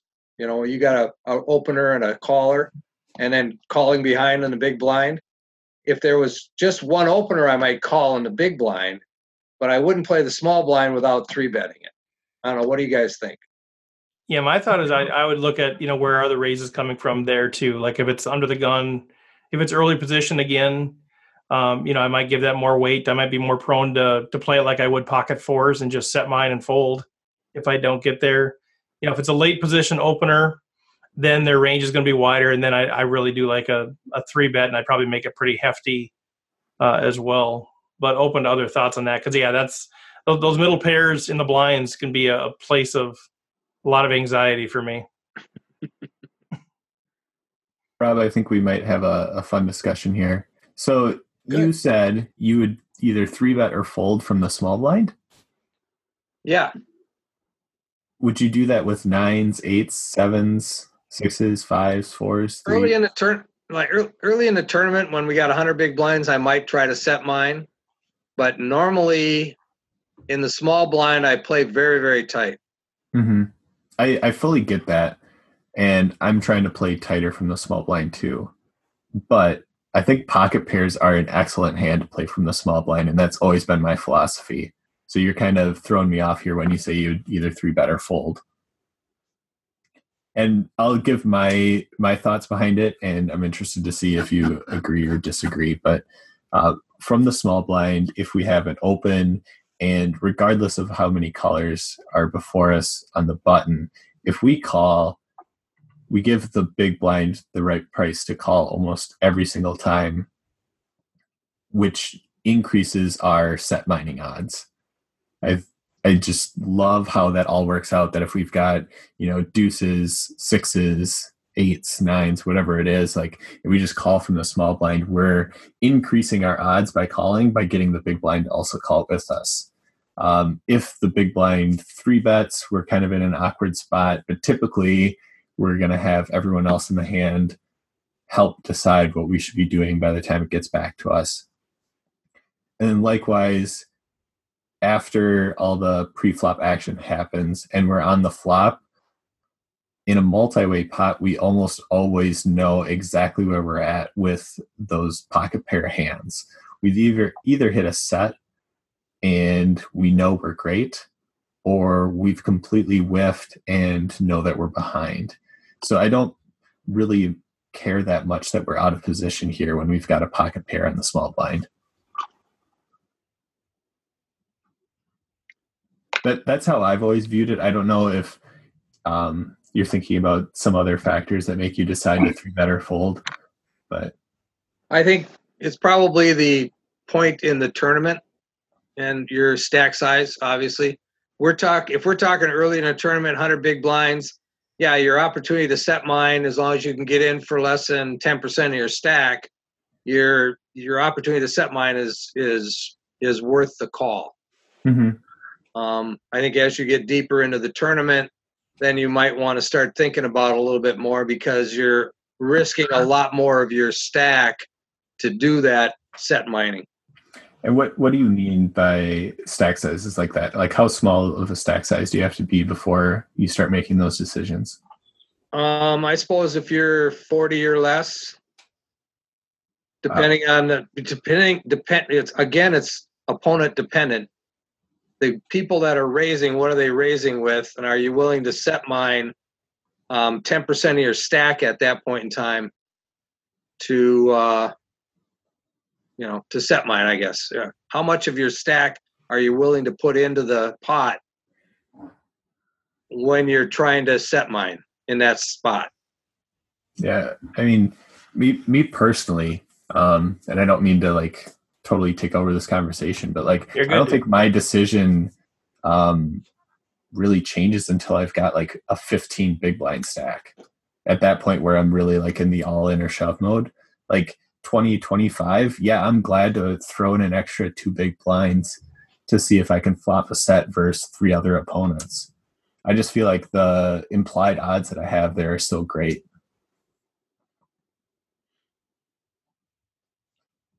I mean, thought? No, it's that's good. yeah, I, I definitely get what you're saying with like playing tighter from the small blind, and it's something that I've noticed in my own game, and I've been really folding a lot more from the small blind. Mm. Uh, but I'm not folding my pocket pairs. So And I haven't I haven't considered it, and that's what kind of why I wanted to bring up this spot because I I've only thought about it from the yeah I've got great implied odds I'm just going to keep doing it type of thing. So here's here's the thing. Next time we play, Taylor, March 30th. if, if you come in in the small blind everybody's gonna know that you got a pocket pair in your set. Yeah, right. I know. I gave it away now too. There's other instances where I'm very. that's all you could Very possibly have. That's the only thing he could have because he folds everything else. So or if he's gonna raise if he's got a big pair. I'll do it with a few other select hands too, but I'm not going to tell you which ones. exactly. You'll definitely play perfectly versus me. So, so Taylor, how does that? I know you, you. I hear a couple things happening, and sorry to pick on you a little bit, but you mentioned earlier you're trying to update your your three betting ranges, which in, which includes, I assume, you know, increasing your the polarization. So your your three bet bluffs and your three bet value hands, and you mentioned maybe three bet value uh, value betting with pocket tens later position. Um, you know, how how do we kind of consider? This is for the, I guess for everybody, Taylor, you can or whoever, but you know, if we have if we have aces in the small blind or big blind and there's a bet and a call behind us it's you know pretty pretty good option that we're going to probably three bet that to try to get that heads up kings probably queens maybe player dependent jacks who knows tens you know all the way down twos are probably just a call you know whatever but how do we sort of think about should we be three betting our pairs versus just set mining? You know we obviously talked about a chunk of it but you know at what rank do, are we saying we're going to three bet you know we're going to value bet this thing? What considerations do we go go into play on should we be three bet value or should we be three betting with jacks or just set mining with jacks? Queens set mining with queens.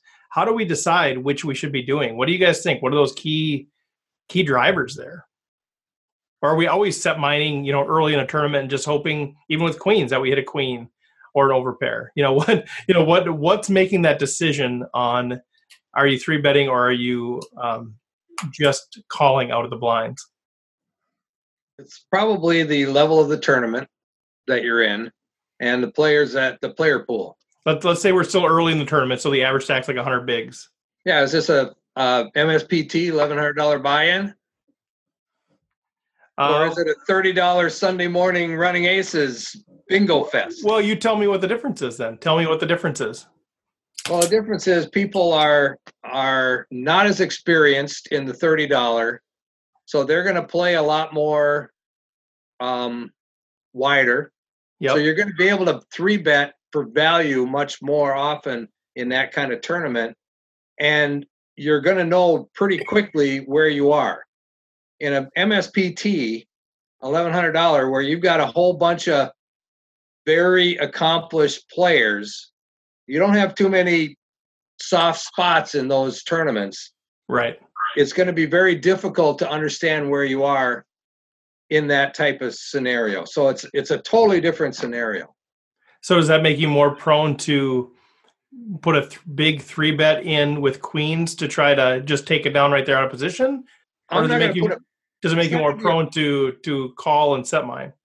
No, I'm I'm still going to three bet my queens, but I'm not probably gonna uh, maybe three bet my jacks, but probably tens is where I'm gonna start to look think about set mining.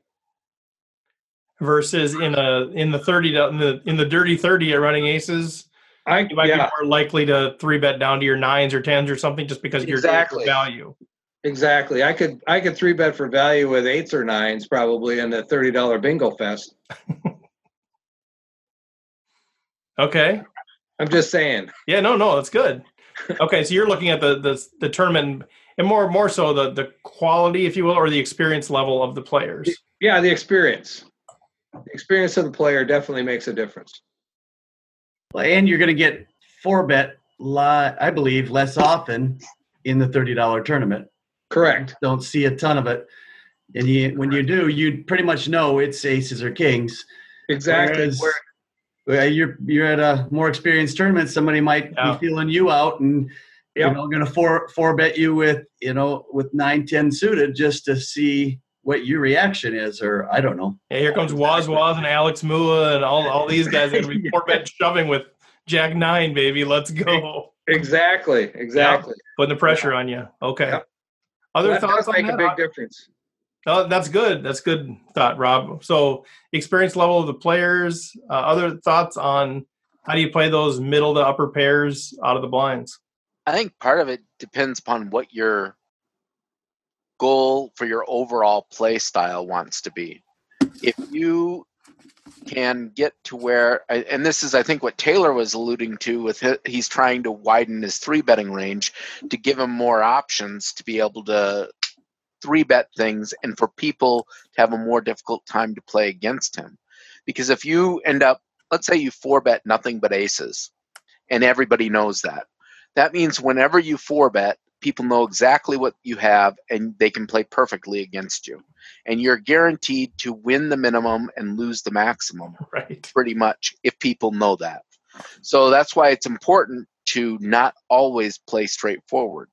That's why i always feel like i three bet and four bet way too little but it is scary to mm-hmm. put a three bet out there especially once you start to get down into your less premium hands and that's one of the reasons why um, Taylor was also mentioning the nonlinear range, so that you can have some hands that are definitely based upon the quality of that hand. It's not worth the three bet or the four bet, but as an overall strategy, it makes sense and it protects the equity of your powerful hands because people can't always give you credit.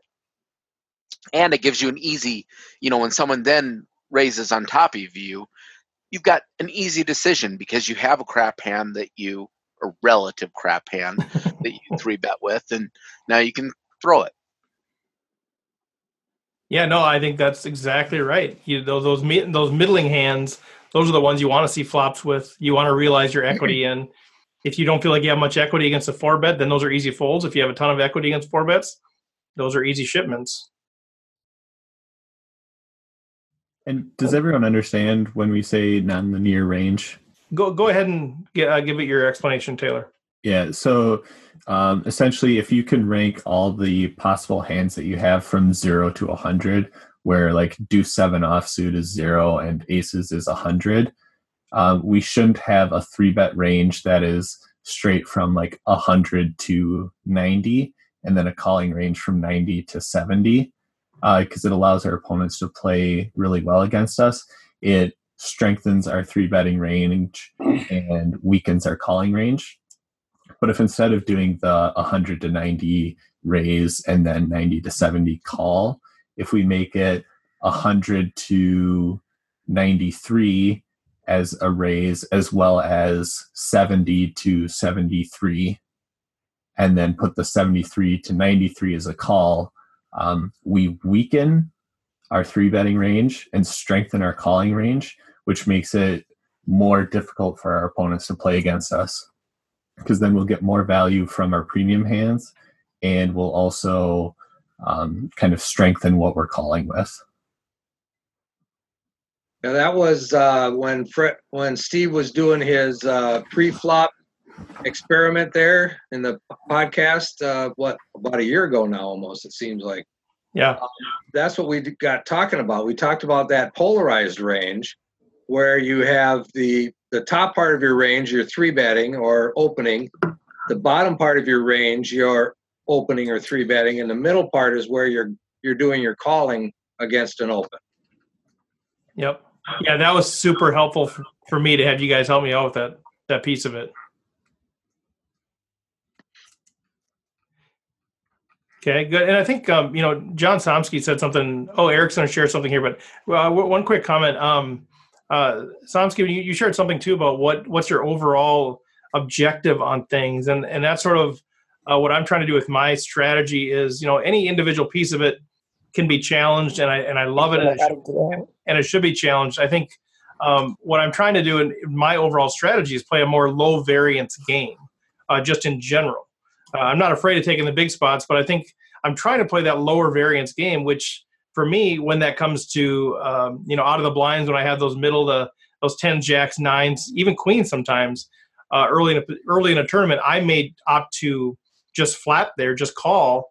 Uh, and see what transpires the rest of the hand more so than three betting in part just because i believe that i want to play a more low variance style across the board uh, so that's another consideration for me. I think the biggest thing about that is as soon as you um, play a pretty big hand like tens, jacks, queens passively, uh, you have to recognize that you've played it passively and you've underrepresented your hand.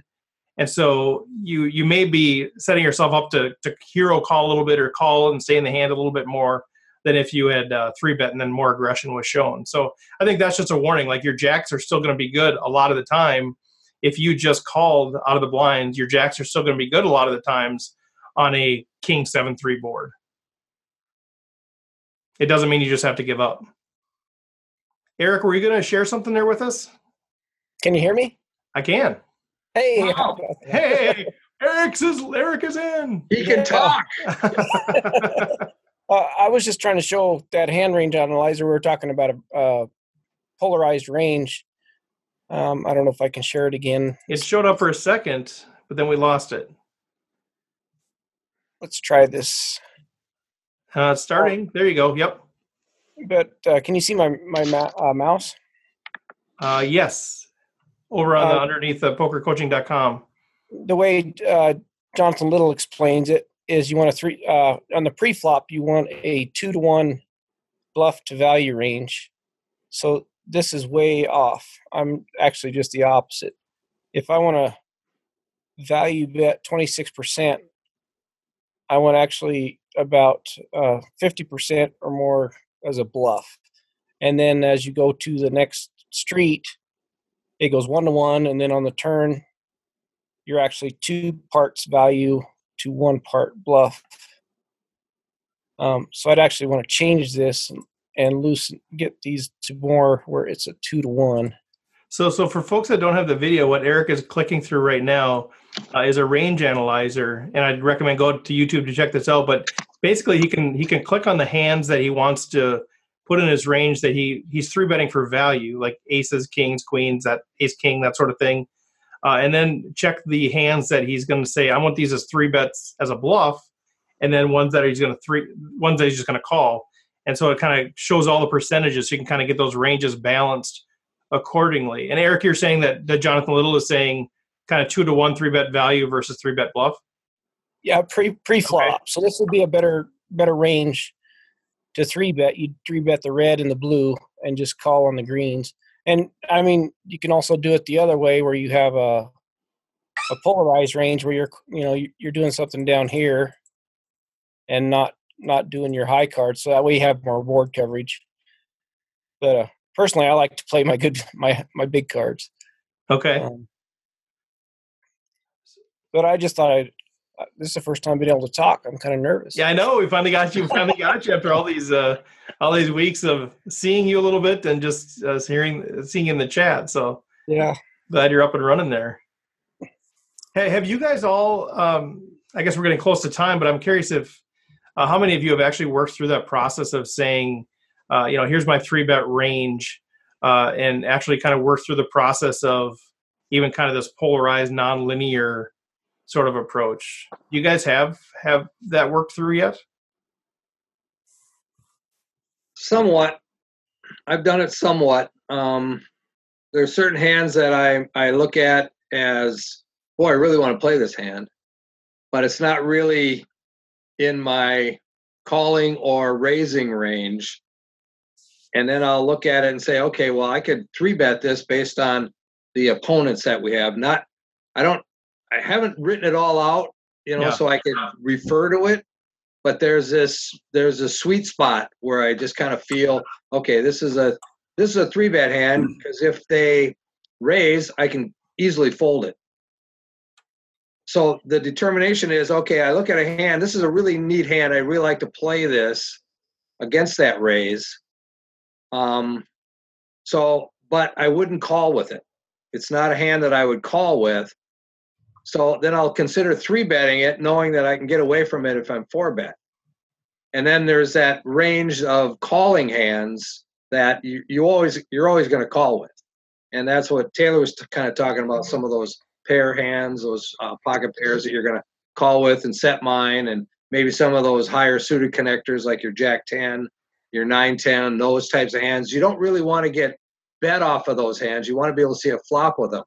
But then you got those other marginal hands that are saying, well, you know, this is a kind of a good hand, but if I get bet off of it, it's not going to break my heart. Yep. Others? I went I've- through the process before of setting up a range of here's what I'm going to open, here's what I'm going to three bet, and what I'm going to do as a value versus bluff, etc. And I quickly moved away from it because every situation is different.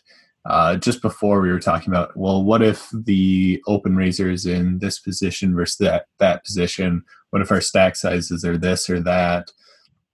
Um, those play so much into what you should be doing in each situation that you kind of realize that if you set up a starting point, it's okay, but that can't be like the set in stone things that you do. Um, in some instances, you're going to have to really widen your three betting range, which may feel uncomfortable if you're not used to widening your three betting range. And then there's other instances where you should really be tightening it, which doesn't feel as comfortable because I think majority of people really uh, are happy with calling and not three betting in certain spots. So I thought about it and quickly uh, stopped trying to plan something out in terms of my ranges for various spots. Yeah, I'm kind of similar. I was thinking about that when you asked it, Steve. I, I think mine is about 70% situational, where I'm actually sitting at the table now, and this is since we've started talking because three, four months ago, I wasn't three betting except my premium hands. And now I'm kind of looking at each player when I sit down and I'm kind of watching, kind of looking around for situations where, yeah, that guy if I get to see his cards at the end, he raised and he and he ended up sh- showing some hand at the end. I'm like, okay, keep him in mind, and then look for a situation later. And there's a, a few other people's. I go, okay, you know, I think I can. I think I got an advantage post flop on this guy. So if he does call my three bet, I still got a chance to pull down even more money. So that's kind of more my thought right now. Is I still don't do it a lot, but I'm thinking about it a whole lot more than I used to, thanks to our our discussions. Yeah, I feel kind of the same way. Like, I mean, I went through a lot of work, and you guys are all a part of that process. And I still use those opening ranges quite a bit, uh, but I am more flexible with them depending on situation. But I do think what what helped a lot is just we're kind of working through that exercise of formalizing my nonlinear ranges, you know, my my polarized ranges, and just just thinking that through and being challenged by you guys and other people to kind of think about how I think about three betting. Um, just sort of ingrained that concept in my head of this um, boy if i have some equity in the hand i don't want to i don't want to lose that equity. And i think that's applied to the three betting it's applied to c betting it's applied to a lot of different things. So i think for me because i'm an analytic i think i needed to kind of work through the details of it all in order to get the to the concept that i can now carry into the game. I think for some people they can just kind of understand this concept uh, and just kind of go with it never have to get specific but uh, that that um, that process has really solidified some things for me. Even though I still would love to find the magic formula, I just don't think there is there is one. Harry Potter has a wand that he uses. You know. Yeah. There is no magic wand. You don't. You don't have my, the only person that has white magic is Phil Hellmuth. Phil Hellmuth, right? but um, you know, as, as, somebody who likes, I like to have the concepts and the principles down uh, so for me, that's where it's super helpful to kind of work work through all the details of that to get that principle embedded in my head.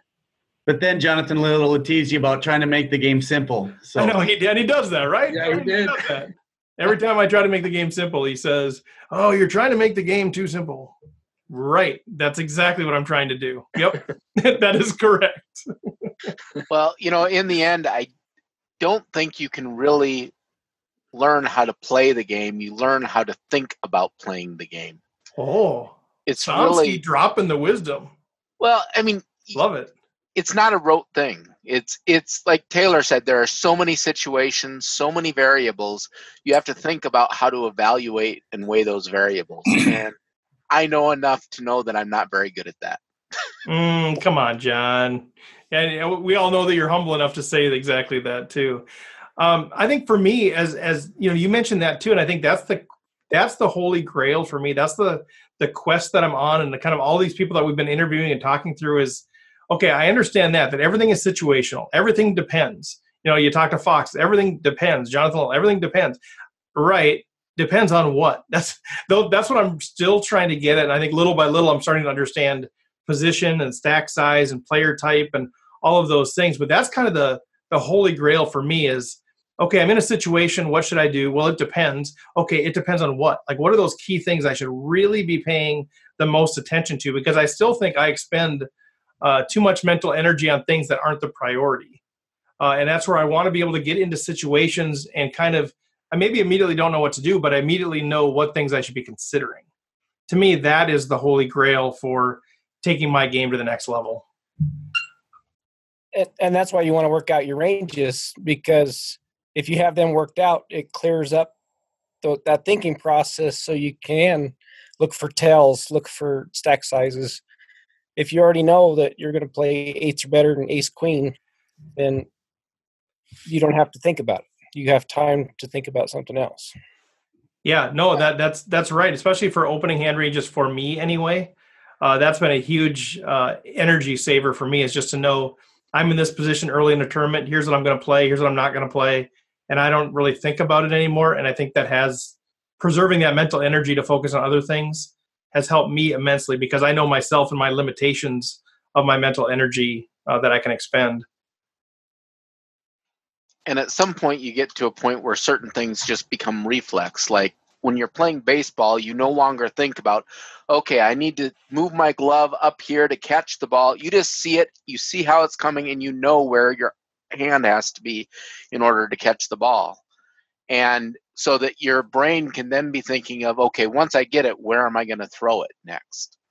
And it's the same thing in poker. The more things you can get to where you don't have to think to yourself you know that guy looks kind of weak. You just sense it. Or you think this is a great three betting spot or squeeze spot because you've thought through it dozens of times before so it just starts to happen unfortunately that doesn't happen as often as we would like right but I think if we were all to look back on our game, I think we all have those those things now that are that come naturally that before we just didn't really process or we had to really think about for sure. Well, good stuff. Anything else that anybody wants to add here as we we wrap up? Good discussion as always. All right, I'm seeing some heads shaking, some eyes closing. So I think we'll uh we'll wrap it up there. As always, thanks guys, man. I love love the conversations, and we'll uh, we'll chat next week. If you have any ideas for uh, for next week's topics, uh, just shoot them off, and we'll we'll send them out. All right. Well, thank you once again for joining us for another episode of the Rec Poker Podcast, sponsored by Running Aces Racetrack and Casino. Uh, join us next week as we continue on with our our interviews uh, with some great uh, players, and we discuss some specific hand breakdowns. But until then, uh, good luck on and off the field.